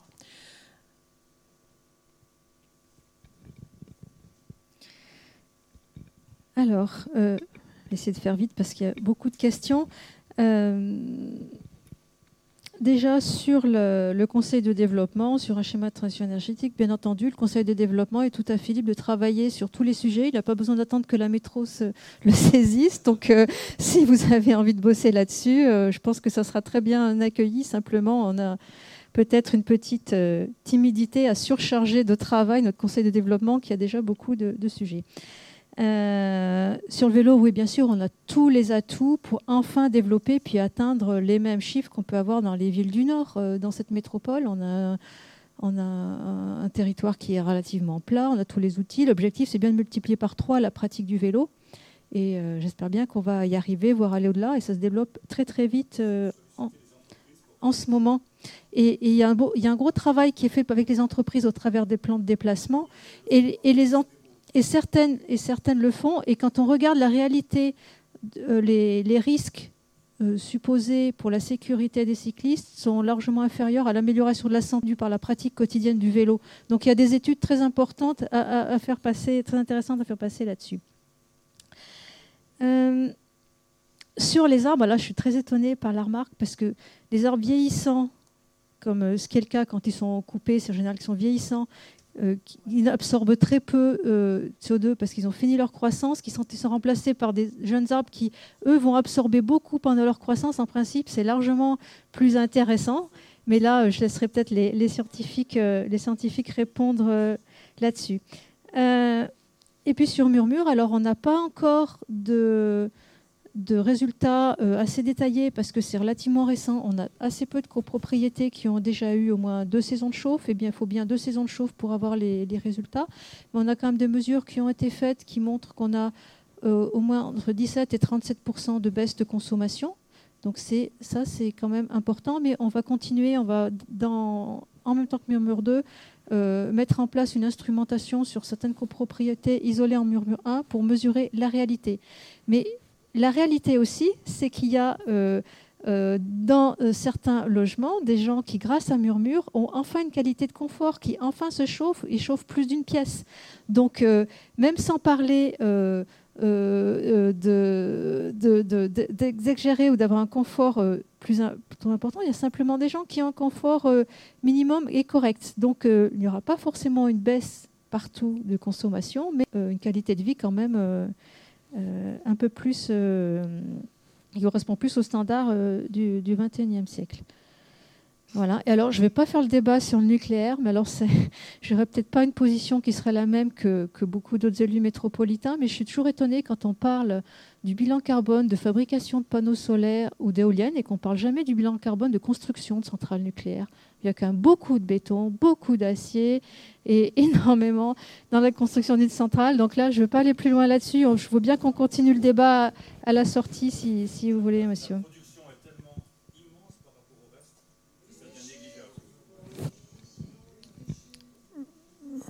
Je voudrais, je voudrais dire un mot sur l'IKV, euh, parce que connectait à ce que, vous disiez. Monsieur, très franchement, j'ai pas l'impression que vous ayez besoin que l'entreprise paye l'IKV pour faire du vélo, d'après ce que vous avez dit. Non, mais, c'est intéressant. Le but de cette IKV, cette expérimentation, c'était de donner envie à ceux qui n'en font pas de. Oui, mais, non, mais ce qui est intéressant, c'est quel est le rôle du prix dans l'affaire? Quel est le rôle du, signal prix? Et ce qu'on disait oui, mais on- je crois qu'il en a parlé. Il, en a parlé tout à l'heure. Il en a parlé et, il a dit il y a les économistes qui pensent qu'on peut tout faire avec le signal prix et puis euh, il y a d'autres motivations. Et je pense que c'est- important et euh, moi j'étais très intéressé par ce que vous disiez en disant la variété des motivations. Et je voudrais raconter une histoire qui n'a rien à voir sur le signal prix. Euh, Il y a euh, euh, une, expérience qui avait été faite, c'était une, crèche qui, euh, euh, en, en Israël, qui avait observé que euh, les parents venaient chercher les enfants en retard. Et, euh, donc, euh, s'est dit comment on va faire pour. euh, parce que ça désorganise tout. Comment est-ce qu'on va faire pour euh, euh, faire en sorte que les parents viennent à l'heure? Eh bien, ils ont, donc, ils ont mis un- une pénalité euh, pécuniaire pour les parents qui arrivaient euh, trop en retard.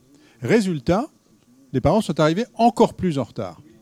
Et ils sont arrivés encore plus en retard parce qu'ils se sont dit, mais puisqu'on paye, euh, ben, on s'acquitte, euh, on avait une obligation morale, mais puisqu'on paye, on n'a plus d'obligation morale, donc on peut arriver en retard. Euh, et donc, c'est intéressant parce que ça montre la, complexité de ces affaires. C'est-à-dire que il ne faut pas croire que c'est parce qu'on on dit que c'est plus cher. On peut avoir des phénomènes de ce type. On peut avoir des phénomènes du type bah, je paye, je paye euh, mon, euh, ma, ma taxe carbone euh, et donc euh, bah, je vais pouvoir faire ce que. Puisque je paye, euh, voilà, je, je remplis mon obligation morale vis-à-vis du, du changement climatique. Donc je pense que la- le dosage des instruments est quelque chose de- de- de vraiment très important.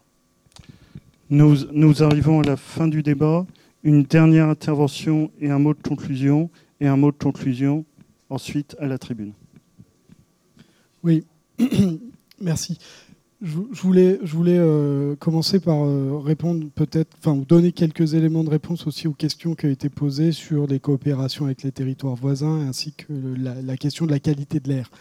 Euh, très rapidement, sur la coopération avec les territoires voisins, nous travaillons notamment aujourd'hui avec le parc du Vercors pour faire en sorte que nous ayons une démarche TEPOS commune, euh, démarche, démarche donc territoire énergie positive, euh, dossier euh, que nous travaillons notamment avec la région pour aboutir effectivement à un schéma directeur de l'énergie qui prenne en compte ces territoires.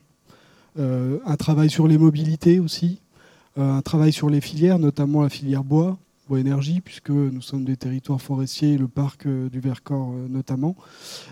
Et donc avec des acteurs économiques existants, mais des problématiques à gérer effectivement euh, de manière supracommunautaire. Donc ça, c'est euh, pour répondre à la question effectivement de projets en coopération avec les territoires voisins. C'est le cas, euh, les, choses sont, sont- sont en cours de réflexion. Dans le même, dans le même sens, et, pour répondre aussi à la question qui, qui, était celle de la qualité de l'air dans notre agglomération, je ne reviendrai pas sur la question des mobilités. Évidemment, on a beaucoup, beaucoup de choses à faire sur les mobilités. Au-delà des mobilités, sur la question du résidentiel, euh, si vous ne le savez pas, je vous, le rappelle, la question des particules fines émises par le chauffage au bois non performant est un enjeu important, et notamment euh, l'hiver, puisque l'hiver, quand on vient à se chauffer de manière euh, beaucoup plus importante, on émet beaucoup plus de particules. En tout cas, le chauffage au bois est une source très importante de, de particules fines. Et là, nous avons travaillé aussi de manière coordonnée avec les territoires voisins, puisque la métropole grenobloise, mais aussi le Grésivaudan et le Voironnais, ont en même temps, en novembre dernier, euh, démarré, euh, lancé un dispositif de- d'aide vers les, habitants de nos, territoires, d'aide au renouvellement de ces appareils de chauffage non performants. C'est la primaire bois, c'est euh, cofinancé par l'ADEME, par le, biais du, fonds Airbois, et c'est aujourd'hui plusieurs milliers d'appareils que l'on cible à, renouveler d'ici euh, la fin du mandat.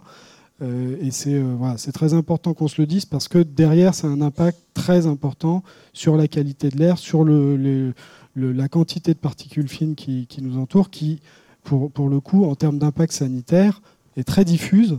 Que vous soyez euh, dans le rural, euh, très très loin euh, de Grenoble ou à Grenoble, vous respirez la même chose. Sauf à habiter proche des, axes routiers où là se cumulent d'autres polluants. Et malheureusement pour les gens qui habitent proche en proximité de ces axes. Mais globalement, la question de la qualité de l'air est bien une question qui concerne tout le monde et qui concerne du coup les territoires voisins, tout le bassin de vie. C'est pour ça qu'on a une démarche aujourd'hui qui est un peu plus coordonnée euh, que précédemment. Voilà, euh, je vous les questions que j'avais en tête. Euh, Christine a répondu aux, autres. en guise de conclusion, vous dire, enfin, je n'avais pas prévu de conclure, mais il me semble important d'appuyer un, fait, c'est que aujourd'hui, on passe d'une obligation de moyens à une obligation de résultat. Euh, ce qu'a évoqué Christine tout à l'heure. C'est-à-dire qu'à un moment donné, on ne peut pas simplement dire on va réhabiliter euh, les bâtiments. Il faut aussi se donner tous les moyens de vérifier que euh, les gains qu'on attendait sont bien, sont bien atteints. Et donc ça veut dire beaucoup plus d'efforts sur le suivi, sur, et puis, au-delà, sur la démultiplication de ces actions.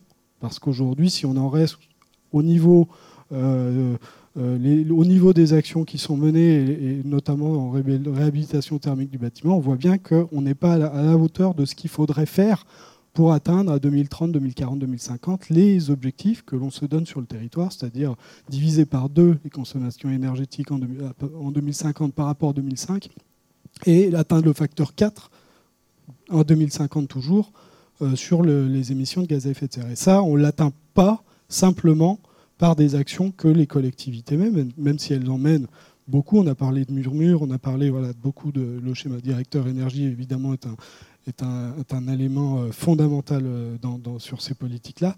Mais voilà, simplement, si on mène ces actions et même si on est ambitieux sur ces actions, c'est un quart euh, des objectifs qui sont atteints. les trois quarts restants, pour faut qu'on se le dise, c'est de la mobilisation de tous les acteurs responsabiliser chacun d'entre eux pour que chacun vienne effectivement apporter sa, pierre. Ça veut dire que, notamment chez l'habitant, euh, le défi des familles énergie positive aujourd'hui, qui regroupe en gros 200 familles par an, et ces 200 familles qui vont faire sur leur consommation énergétique euh, une économie de, euh, allez, en moyenne moins 10%, ces moins 10%, il faut l'ensemble des foyers de l'agglomération enfin nos, collectivités, le fassent d'ici 2030. Comment on fait pour passer de ces 200 familles par an à ces 200 euh, 000 foyers euh, qui, qui, existent sur la métropole aujourd'hui? C'est une vraie question et ça va demander euh, à la collectivité, au-delà de sa propre exemplarité, d'être une animatrice du territoire et, efficace, voilà, harmoniser à la fois les informations qu'elle peut avoir, les actions qu'elle peut avoir et trouver les relais dans la société pour, pour les, les mener. Un grand merci à vous. Un mot de conclusion? Juste pour rebondir sur ce que disait monsieur, par rapport euh, au, bois énergie euh, dans la ville, à Grenoble, on a la chance d'avoir un réseau de chaleur. Et, l'idée, euh, selon nous, est plutôt de brûler ce bois dans des chaudières collectives, du, dans le réseau de chaleur, stocké dans le réseau de chaleur. Hein. C'est aussi un endroit où on peut stocker stocker que euh, de mettre un certain nombre d'installations individuelles qui effectivement polluent euh, aux particules. L'avantage des chaudières collectives, c'est qu'on a des systèmes de traitement de fumée qui sont corrects et qui évitent ce type de pollution. Un mot de conclusion, juste euh, que à l'échelle de, des métropoles, et, je parler de, la, de ces métropoles de Grenoble que je connais mieux, on, l'a vu, on a vraiment tous les atouts pour, euh, pour y arriver. Vraiment qu'on travaille euh, ensemble et ensemble on peut y arriver. J'ai entendu des choses sur les entreprises. On a des partenariats très intéressants avec les entreprises. Dans le cas de Murmure, on travaille très bien avec euh, les entreprises du bâtiment, que ce soit des grandes ou des artisans, avec des banques, avec les, avec les syndics. Il y a toute une dynamique qui est en place avec tous ces acteurs qui voient leur intérêt aussi en termes d'activité, en termes d'emploi c'est essentiel. On travaille très bien aussi sur la logistique urbaine qui va être décarbonée euh, sur cette métropole avec les entreprises, avec les commerçants. Euh, donc il n'y a, pas de, a pas de grand méchant loup. Euh. Non, je crois que tout le monde évolue et, et l'intérêt aussi, et, ce qu'il faut qu'on arrive à faire et qu'on arrive à faire ici, et on l'a vu, on a les experts, les scientifiques, ce, les chercheurs sur ce, territoire. On a les habitants qui sont très motivés. On a les professionnels, donc petites ou, grandes entreprises qui, évoluent et qui sont aussi pour certains motivés. Donc c'est bien en s'y mettant tous ensemble, en rassemblant ces, moyens qu'on va, y arriver. On voit la boule de neige donc sur Murmure 1 où 5000 logements, on va passer à 10 000, peut-être plus.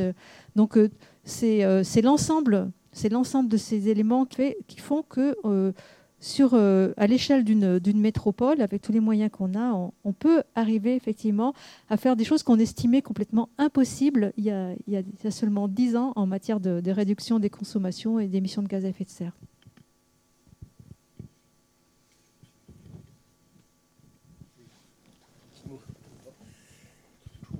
Je pense que là, à travers cet exemple Murmure euh, qui a commencé en 2004, hein, euh, dans des, par des discussions entre euh, l'ANA, l'ADEME, l'État et l'appel d'offres au PATB lancé par, par l'État, on a là, dix ans après, on voit que on, est capable de généraliser ce qui paraissait relativement impossible. Alors évidemment, on n'est pas à la hauteur euh, des ambitions euh, qu'on s'est fixées au niveau national, mais localement, on doit être à peu près dans la ligne que euh, dans les proportions fixées par le national. cette généralisation, il faut faire attention tout de même, parce que ce n'est pas à, partir de, signaux émergents, par exemple des comportements éco-citoyens, que on, va généraliser. C'est-à-dire que cette, généralisation, elle passe, elle doit, passera aussi par d'autres processus, d'autres facteurs que ceux qu'on a observés lorsque ça ne touche qu'une minorité de la, de la population. Donc là, il y a, des choses à, inventer, à observer. Euh, et il y a euh, sans doute, un, j'en suis convaincu, et quand on voit ce qu'ont fait les collectivités avec les réseaux de chaleur urbaine, euh, il y a un levier qui est celui des réseaux qui est celui de la distribution des réseaux, des réseaux électriques, des réseaux de gaz. Euh, là, il y a un levier euh, colossal, surtout si on commence à, l'interconnecter. Euh, par contre, on voit bien qu'on est là dans des questions de société qui deviennent compliquées. C'est des questions de qui pilote les réseaux, c'est des questions comment se joue la solidarité entre les territoires, la solidarité entre les citoyens, des vraies questions politiques qui nous attendent demain. Merci. Euh, un, mot, euh, pour finir. Écoutez, d'abord, euh, merci et surtout, j'ai l'impression qu'on repart assez réconforté parce que lorsque nous avons posé les questions dans notre note, nous avons posé des questions, même si nous, nous avions une conviction en disant est-ce qu'il faut agir? Est-ce que c'est le moment? Est-ce qu'il faut attendre les autres? Est-ce qu'il faut prendre les devants? Et finalement, ce sont des questions qu'on n'a pas discutées. Hein. vous nous avez simplement dit on le fait. Donc ensuite, on est passé très vite au comment. Euh, et c'est très important. Et donc là, on a, euh, on a discuté sur les moyens. On voit bien que euh, il y a, sur les moyens, il y a un ensemble de, d'indicateurs, un ensemble d'incitations, un ensemble d'obligations, de normes à mettre ensemble pour mettre en mouvement. Mais vous nous dites là encore, on est déjà en train de le faire, on est déjà en, en mouvement. Alors, évidemment, et c'est ce que je crois que vous disiez, il y a un problème de passage à l'échelle. Euh, toutes les, euh, toutes les, territoires ne se ressemblent pas. Il y a des territoires où on n'a pas du tout ce genre de comportement. On parlait tout à l'heure du périurbain, on parlait tout à l'heure de l'attitude des, jeunes périurbains qui considèrent que c'est un droit. Donc il y, a, il y a des difficultés considérables. Mais c'est quand même très très important, euh, même si on n'avait pas tout à fait choisi la ville où on venait complètement au hasard, mais c'est quand même très important de pouvoir repartir en, disant, bien, on, est sur, on est sur cette voie. Euh, même s'il y a des difficultés, même s'il faut accélérer, même s'il faut généraliser, c'est important de, de voir qu'il y a des endroits où on est sur cette voie. Merci.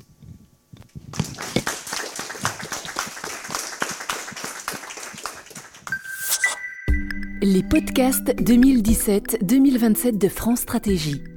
Les podcasts 2017-2027 de France Stratégie proposent des débats, les sujets économiques, sociétaux, technologiques et environnementaux qui vont influencer les dix années suivant la prochaine présidentielle. Retrouvez tous les podcasts de France Stratégie sur www.stratégie.gouv.fr. Toute l'actualité du projet 2017-2027 est disponible sur www.francestratégie1727.fr.